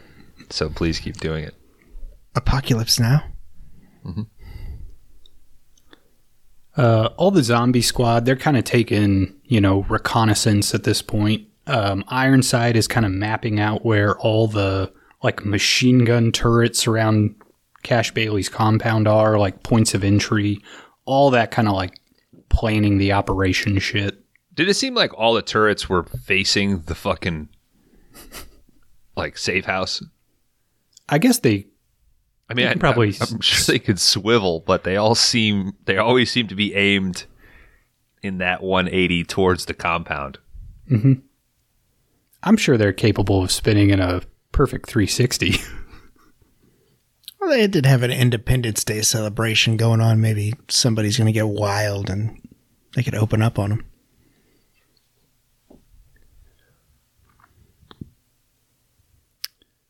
Jack arrives and confronts Cash. He's kind of like, hey, dude, I'm down here to get Sarita back. At this point, Cash is like, dude, good. You can take her. We've not been getting along so well. This was not fun. Is this Uh, the I'm calling you out line? At this part, Nolte basically says, I'm, I'm, I'm calling you out, Cash. I don't know. I liked it. It was like, oh, this is like super fucking old school Western. Yeah, I can't remember if that's this part or like just a little bit ahead. Okay. Uh, at this point, Cash is kind of like, hand over your gun. Um, we'll keep, you know, we'll keep it safe for you. That's the only way I'm going to let you in to see Sarita. Jack's kind of like, I always thought it was bad policy giving up a gun, but, you know, he reluctantly agrees to do it. At this point, Cash and Jack are just kind of jabber jawing, like they're just talking back and forth. Um, they're arguing kind of about who fucked up their friendship along the way. And then Cash has had enough and just shoots one of his goons right in the head. And I like that guy. I really did. Yeah. Everybody kind of freaks out and he's like, that guy's account was short. Like, you don't build an empire by by letting people get away with shit. Hey, Now I want to hear some fucking music. I mean, now, so who is sweatier in this scene of the three sitting at this table? I mean, they are I, Nolte. I- fucking soaked. I want to say Sarita, but maybe just because we can see more of her skin. Like, Okay. The other guy's got those fucking long sleeve shirts. Cash Bailey's wearing a goddamn suit through this thing. Nolte's shirt, you could see like when he walks in, it's just already like halfway drenched. I was like, God, damn, was it like 110 that day? Yeah, I mean, how much of that is just the set was naturally fucking hot, and how much of that was the little gr- glycerin spray or whatever that they put on actors. like, I could imagine Walter Hill being like, I found the perfect place. It's we're filming in July and there's no air conditioning. Death Valley. Yeah. Yeah. Nobody gets air in their trailers. It's a good way to lose 50 pounds, I guess. Yeah, he he might have started 50 pounds slimmer and came out 70 pounds slimmer. Yeah. Uh, all the zombie squad is getting into place. Jack's running out of time, essentially. he, Like, he sees uh, Forsythe come into the bar that he's at. Kind of goes over to talk to him, and he's like, dude, what's going on? Forsythe says there's been a change in orders. Everything's been moved up 15 minutes. Uh, we've been told to shoot you on sight, but that doesn't set well with a bunch of us. Uh, when the shooting starts, you just keep your head down. I really like this, man. I really like the, the sort of moral brotherly like appreciation that the squad has, you know? Like you, mm-hmm. you could totally just play it as they're all dumb like sure that's the mission we're going to do it, but to to sort of give them that moral backbone like Jack has, I think it it makes their ending even more powerful, I think. I Yeah, think in the breakdown he does say like he's a an American citizen. Like we're not we're not gonna kill him. Yeah. Yeah, I think they. I mean, I think it's a cool layer that they add to these guys. That even though Ironside is like calling the shots for them, they're like, you know, that guy arrested us, but at the same time, like, his goal is our goal, and he's not a bad person. So why do we have to kill this dude?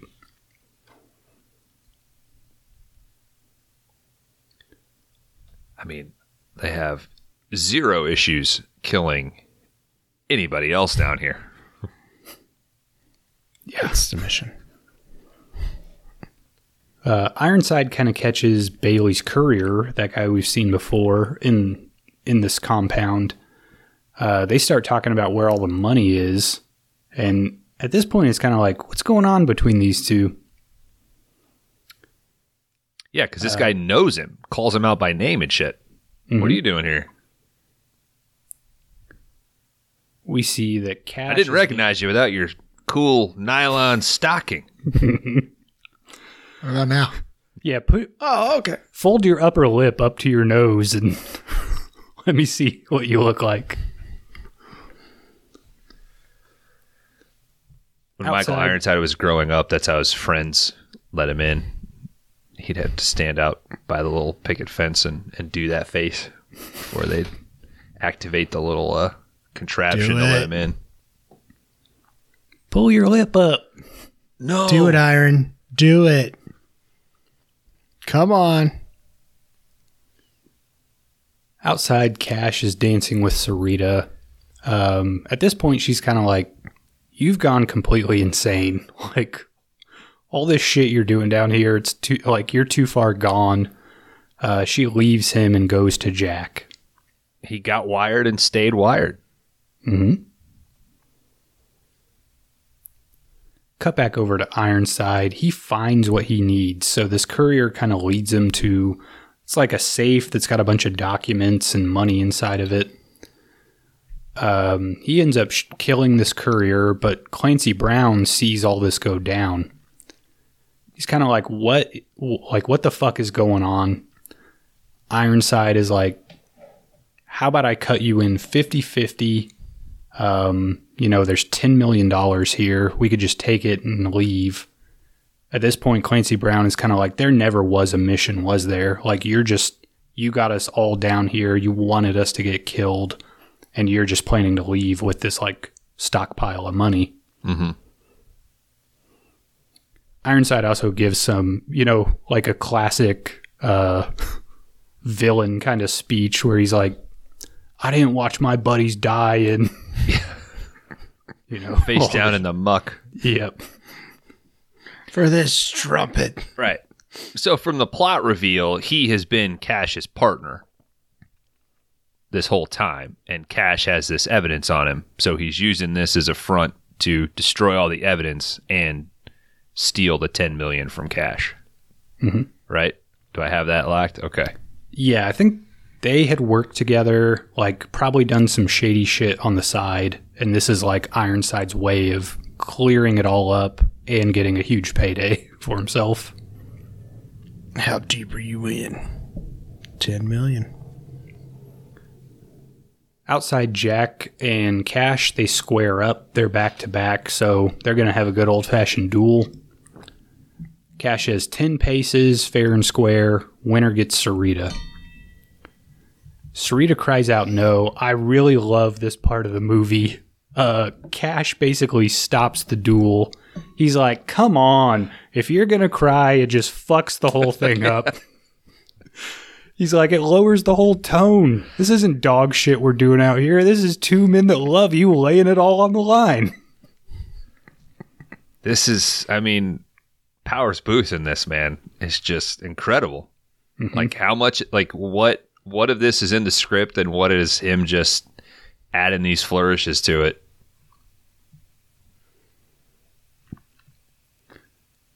All right, the duel starts up again. Um, but the Ironside argument ends up spilling over before the duel can start.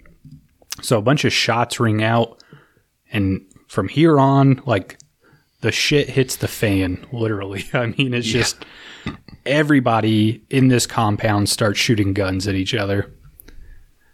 Uh, it basically turns into the end of the Wild Bunch, which I'm sure was like a huge influence on both Milius and Walter Hill making this thing. Uh, two of the zombie squad guys find each other in all this. Clancy Brown is like, dude, we've been set up. If you see the major, you kill him. Zombie guys start getting wasted. Uh, Tiny Lister catches a bunch of bullets. Got some great pink mist here. Mm-hmm. Very nice. Uh, we do see Ironside. He gets all shot up. One of the machine gun nest gets exploded with like a fucking uh, grenade round or something. Ironside ends up getting killed. Uh, the Bailey gang mows, down the rest of the zombie squad. So there's a little cut here where it all kind of dies down. You get a bunch of shots of just the zombie squad guys. They're all dead.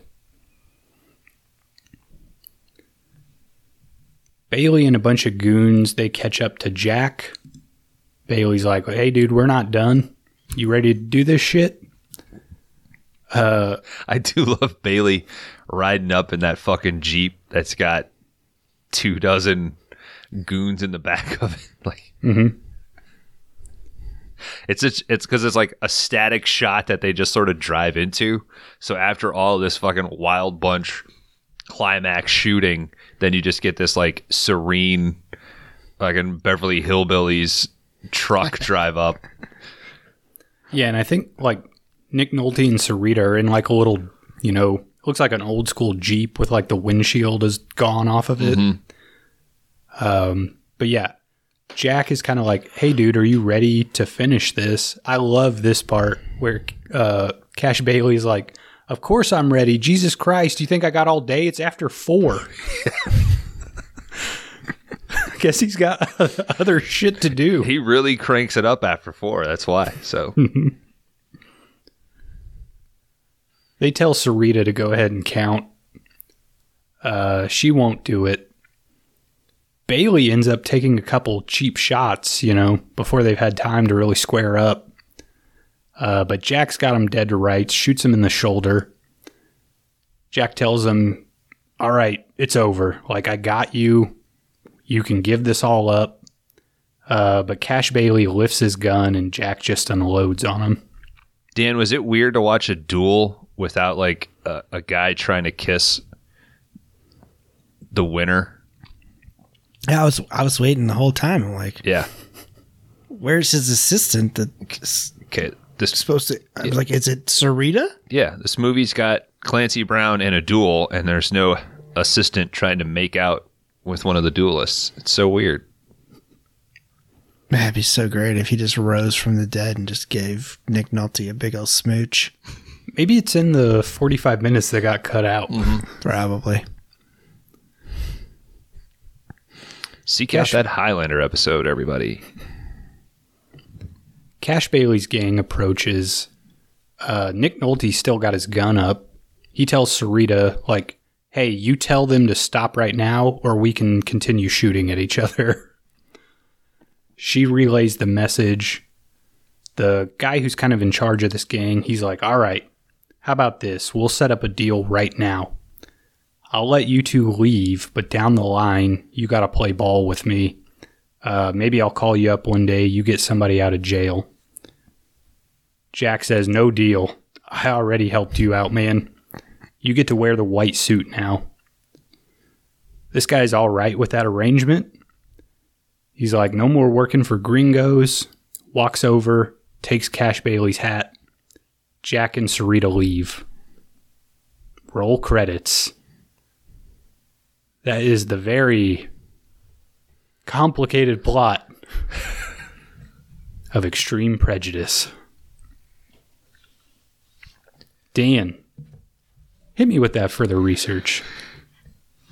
Uh, gentlemen, upon further research, Extreme Prejudice from 1987, directed by Mr. Walter Hill, was released April 24th, 1987. They gave Mr. Walter Hill $22 million, and the people gave back 11.3 million. So it was a dud. How do you have a uh, movie like this just like not get its money back?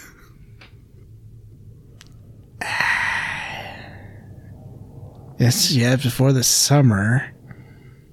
I wonder I don't know. I mean, opened and all yeah. I mean, there's Dan listed off a bunch of other shit that came out in '87. So you know, you had people probably saying, ah, "Extreme Prejudice, you can't fucking follow the plot. Go watch RoboCop. It's about a fucking I wanna watch a western. Yeah,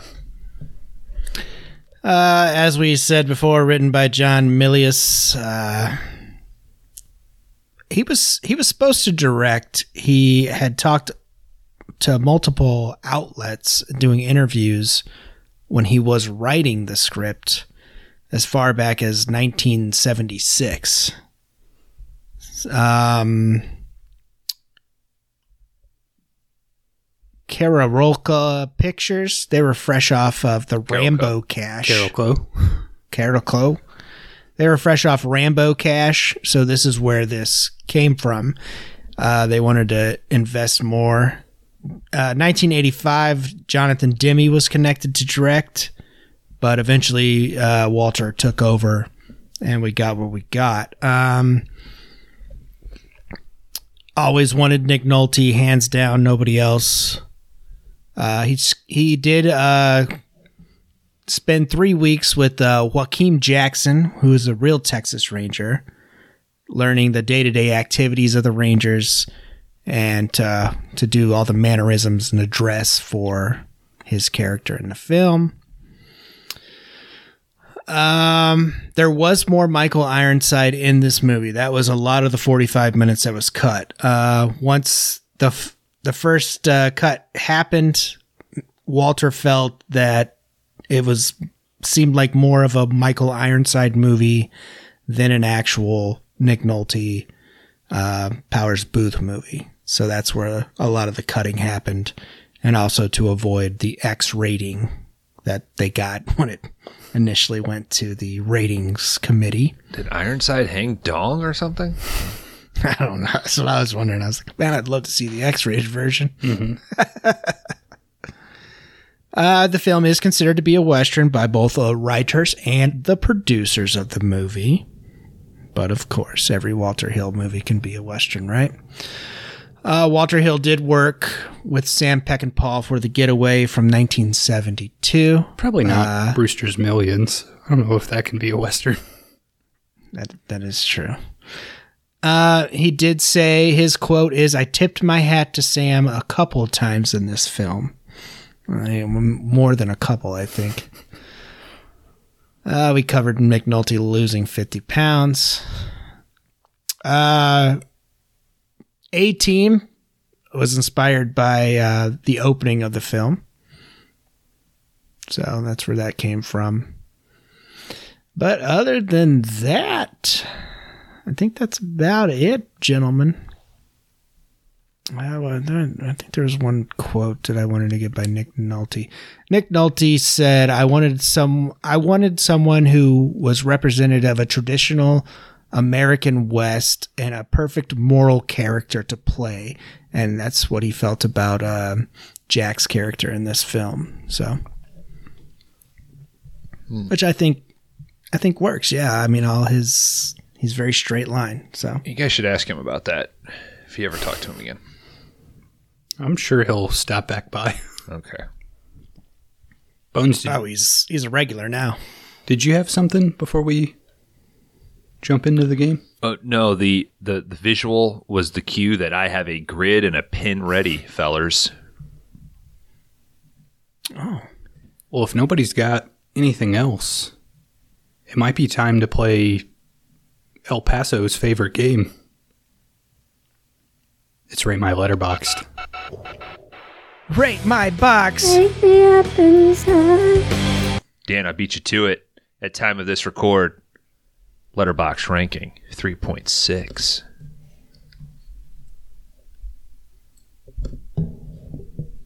Dan, would you like to start? Gentlemen, uh, Kron Howard, I am going. I'm going to give you a 4.5. Bones, I'm going to give you.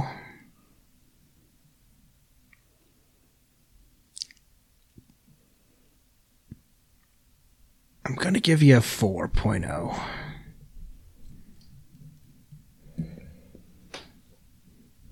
I'm going to repeat that. Kron 4.5, Dan oh. 4.0.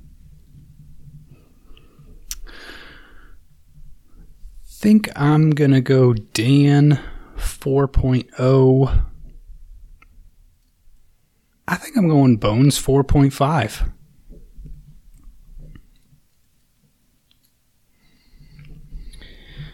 All right, guys. Um, Extreme Prejudice from 1987. Walter Hill. God damn it, Walter Hill. I love the dialogue in this movie. I love all the small things that he does throughout. I love Nick Nolte's straightforward, like, I'm here to do this and this is what I'm going to do. Um, the zombie unit is all great. This is unfair pick from from Kron Howard here. Um, Fits perfectly into the criteria. I know, I know. Um, it's a it's a 4.0 for me. It is. I mean, I think the first time I watched it, uh, it I didn't. I don't think it landed well with me. The dialogue and I don't just maybe the pacing of it. Is it kind of a? I don't think the plot was too crazy. I think, like I said, in the end, it kind of pulls it together. But I, I probably had it at a 3.5 the first time I ever watched it. And then once we went through this, I was like, yeah, damn, this is fucking great. Um, definitely a nod to Peckinpah there. You can't deny it. Uh, so yeah, it's a good time. I really enjoyed it these two times that I watched it for this. So yeah, it's a 4.0 for me, which is rare. for sure. Mostly positive things for me. Uh, I thought the the transfer on this crown that you shared looked incredible. Um, uh, performances incredible throughout. Uh, if anything, I would have liked to see a little bit more of Ironside. I think. I mean, with that with that twist and reveal, maybe it plays better if he's not as active and you because at a certain point you ask like god damn does this guy fucking sleep because he is just bouncing in between talking to jack and leading the team and in, investigating stuff Uh, the one person you want more of is absolutely Powers Boothe. Um, whether that's a conscious decision to leave you wanting more and just pepper him in a little bit, I, I, I don't know. Uh, some really cool gunplay, a quick little uh, action scene or driving chase scene there. Dan, I kind of had the inverse. The first time I watched it, I was like, man, this is fucking awesome. Second time I watched it, I think it lost a little bit of the charm. I think. Uh, not too much negative to say. My gut here is a oh. 4.0.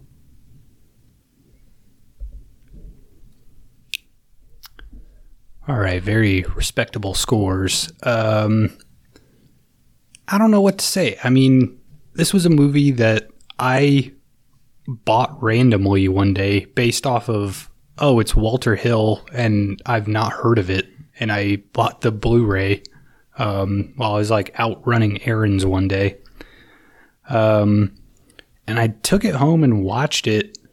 I was just like, God damn, this thing fucking cooks, man. Like, how are people not talking about this movie more? Um, I don't know. I just love a, a movie that's filled with character actors that are like, you know, doing the most for the film and I don't know, they they just like fit perfectly into everything that's happening. And I do think that the plot here is like overly stuffed and like somewhat overly complicated. But at the end of the day, all the things that I like about the movie like outweigh what I dislike about the movie. Um, the shootouts are great. You get two or three like awesome explosions in here. Um, and it does just come down to I like all the characters in this film. Like I I love what Powers Boothe is doing. I love what Nick Nolte's doing and all the kind of like filler characters too. I mean, Rip Torn like I could have easily had him stay in this movie until the very end. Like I I like the character that much. Um so I don't know, man. It's just it's one of those movies where it's like does it all like does every single aspect hit the mark perfectly and it's like no there's you know some stuff that i'm sure got lost in the edit there's some stuff that you know it could have easily been two different movies altogether but we get one movie that you know has an a and b plot that kind of the a plot becomes the b plot becomes the a plot you know it's just kind of it shouldn't work as well as, as it does but um everything that's in here, uh, I don't know, it just hits with me. I do think like there are a few issues that could have been ironed out, but I don't know, man. This is a 4.5 all day long. Um, I love this movie. The very first time I watched this, I was kind of like, I want to go back and watch that, uh, like that opening scene in the bar where they shoot TC Luke. Like, you know, it, it was just one of those things where I got to the end of the movie and I was like, I want to go back and start this again. So it's hard not to rate this thing highly. Just it's so goddamn good. Great scores. High scores. hmm Uh, let's update this.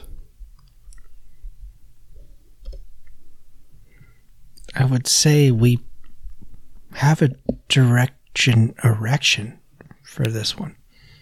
Hell yeah. We're staring as Kron purses his lips and clicks. Yeah, I'm trying to Swiping a tear from his eye. The sheet, the big list to find out where extreme prejudice falls.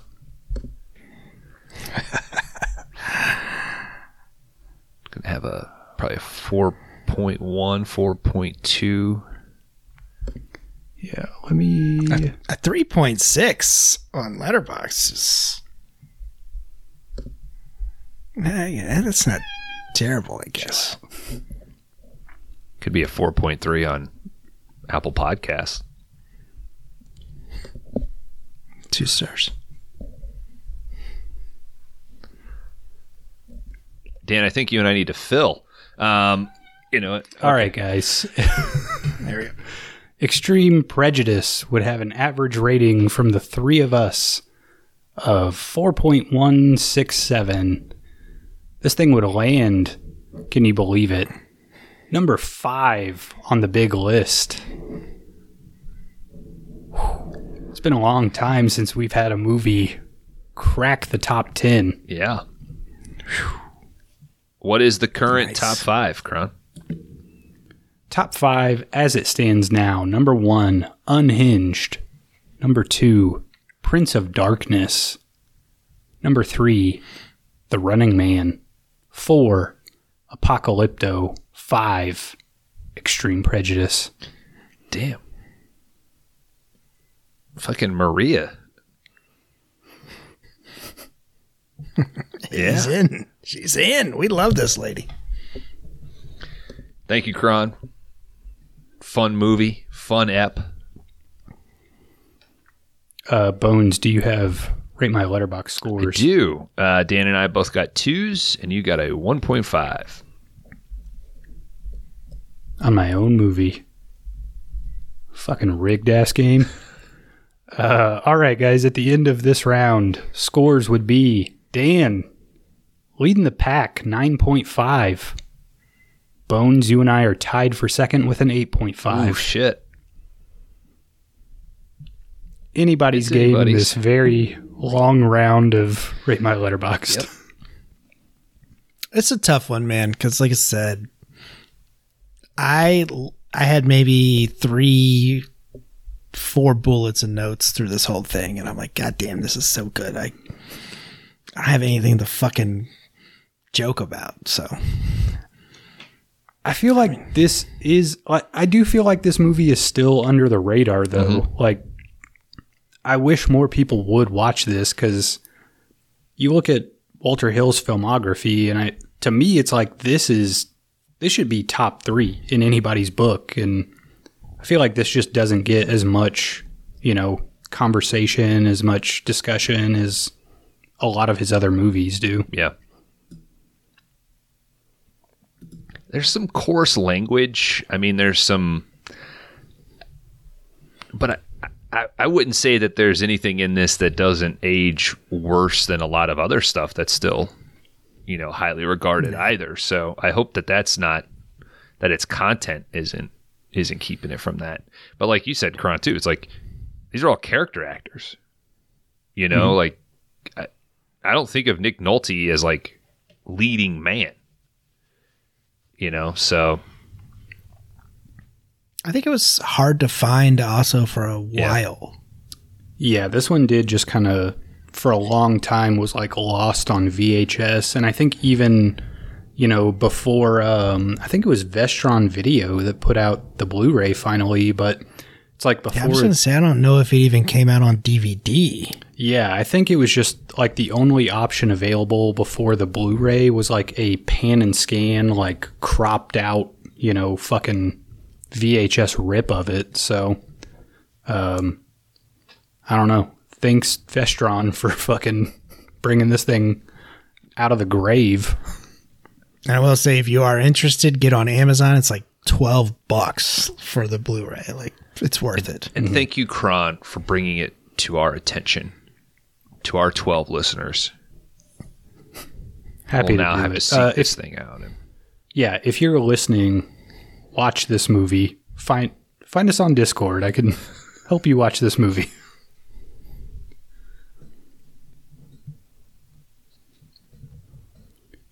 Uh, all right, guys.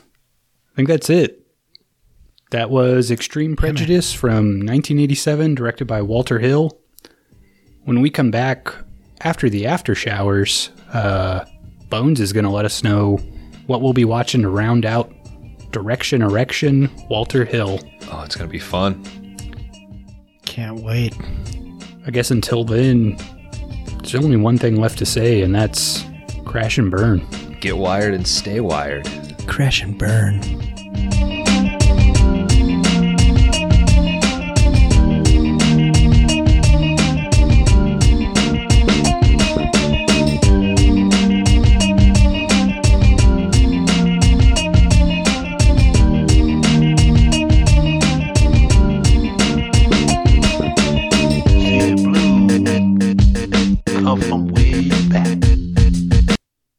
All right, we're here after showers. Welcome back, guys. What's with all the fucking popcorn back there? That's a great movie, man. I I carried mine out of a theater with me. Okay. Because I, I was so relieved to finally take a shower. It's so sweaty in here. Mm-hmm. Or real sweaty movie on top of that. You It's know, a hot one, and then I, I, I come out here and now I'm, my- you know, my moistened skin, you know, because of that Dove that we bought, uh, fucking peppered in popcorn dust. So It's always a bummer stepping out of the shower into even hotter outside air. yeah, You just start sweating again. yeah. It's like you live in Louisiana. Oh, why you gotta be bringing it up? I, didn't know every time we said the state of Louisiana, like you're there. Well, am I just supposed to ignore it? He's just. I, No. I mean, to be fair, we do try to summon him when he doesn't want to show up. So now he's probably just attuned to it. You know. I would say he's on his game. Why am I even here right now? This is the this is after the movie. Yeah, it's kind of That's true. Yeah. And I got to tell you, I don't think you're showing up next week, buddy. Oh, that's so, So we'll- disappointing. Let, us just say etouffee and Oh, I'll probably show up next week. okay. you you have made a very strong enemy, Bones. Shit. Share I'll Bones. try. I'll try very hard, uh, Cajun Crown. I'll Pretty try. much all of our guests, man. I'm just antagonistic with now. It's a bummer. All right, and until next week, etouffee Bones, etouffee Dan. Etouffee. Etouffee. All right, Dan. It is time Yeah. to put a bow on Direction Erection, the films of Walter Hill. Whew, yeah. You brought us Streets of Fire. You previously brought us The Warriors, five star banger. Kron, you brought us a modern western, buddy. Modern by the fucking those standards. I mean, mm-hmm. Jesus Christ. I still fall victim to that thing like, oh, 99 was two years ago. No, you fucking idiot. Um, you're old and decrepit as I always try to do, being the tail end of these categories, I balance is important to me. So when I look at at the previous selections, both from the '80s, both uh, a tinge of a classic story, a take on a western in a way, and both picks were Walter Hill sort of unencumbered, right? He was allowed to to do what he wanted. Streets of Fire, Passion Project. Dan told us that uh, Extreme Prejudice, twenty two million dollars. This was pretty tough looking at old Walter Hill's filmography.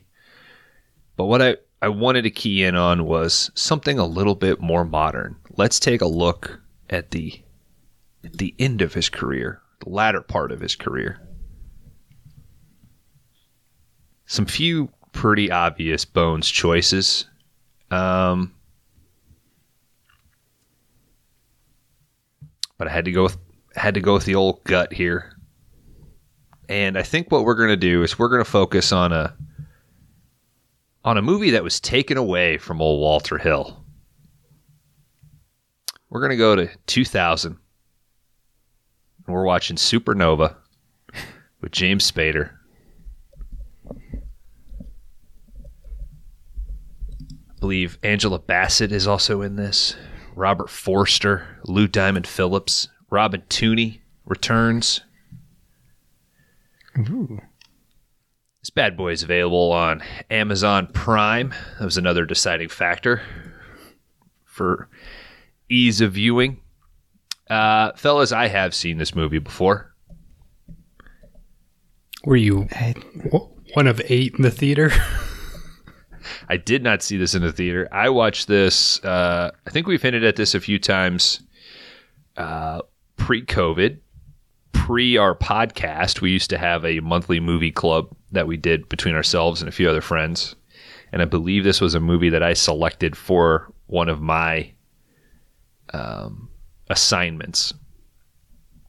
Now, uh, Walter Hill did direct this movie. It was taken away from him. I believe in some of my research, they he clashed with the studio quite a bit. They cut the budget. They brought in one director, and Francis Ford Coppola is also credited as a director because he was basically given a certain budget towards the end to kind of reshoot and make the thing a little bit more palatable. Uh, hey, I'm going to show my hand here. This thing is a fucking mess, but it is. Uh, this is going to be a, a glorious five day Reynolds watch. Uh, just this is not the movie that I wanted uh, James Spader to make his five day Reynolds uh, intro on, but he can only go up from here. Uh, we're getting zero G sex scenes.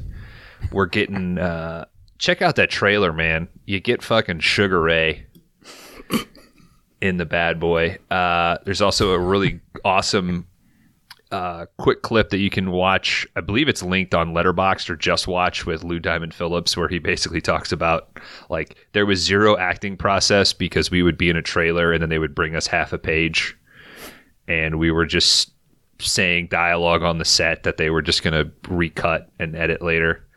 Uh, it's a wild fucking story. I cannot wait to talk about it.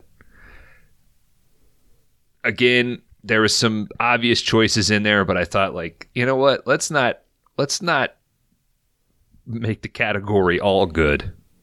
Let's purposely throw a stinker in there. So, have you guys even heard of much of this aside from just seeing in the filmography when you were looking stuff up? Nope. But I do feel like, I mean, even, you know, Extreme Prejudice that we all rated highly, I, I think at this point we've watched three of these together plus The Warriors. I would almost kind of say Walter Hill's MO is a bit of a mess of a movie. Yeah. Uh, three credited directors. I think that's the first time in Five Day Reynolds history. Also, Jack uh, Sholder. Yeah, I think he did a Hellraiser. Uh, Nightmare Before, or Nightmare Before, Nightmare on Elm Street 2, The Hidden Alone in the Dark. Oh, wow. He was He did Elm recently talked 2. about on um, on Horror Draft's latest uh, draft there. Go check that out. Oh, Yeah, a he's also credited. Sorry, not a. Uh, Wishmaster 2, yes. So yeah, um, I I remember renting this, but I don't know. I don't remember anything from it. It was so long ago. This is 2000, so yeah. Yep. And it is. It is every bit of 2000s, buddy. So probably 91 minutes. probably going through it, I'll be like, okay, yeah.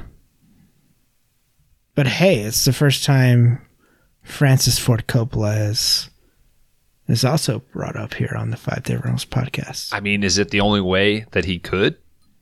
Uh, no, I mean, okay. we'll see. We could watch Godfather 3 together, I guess.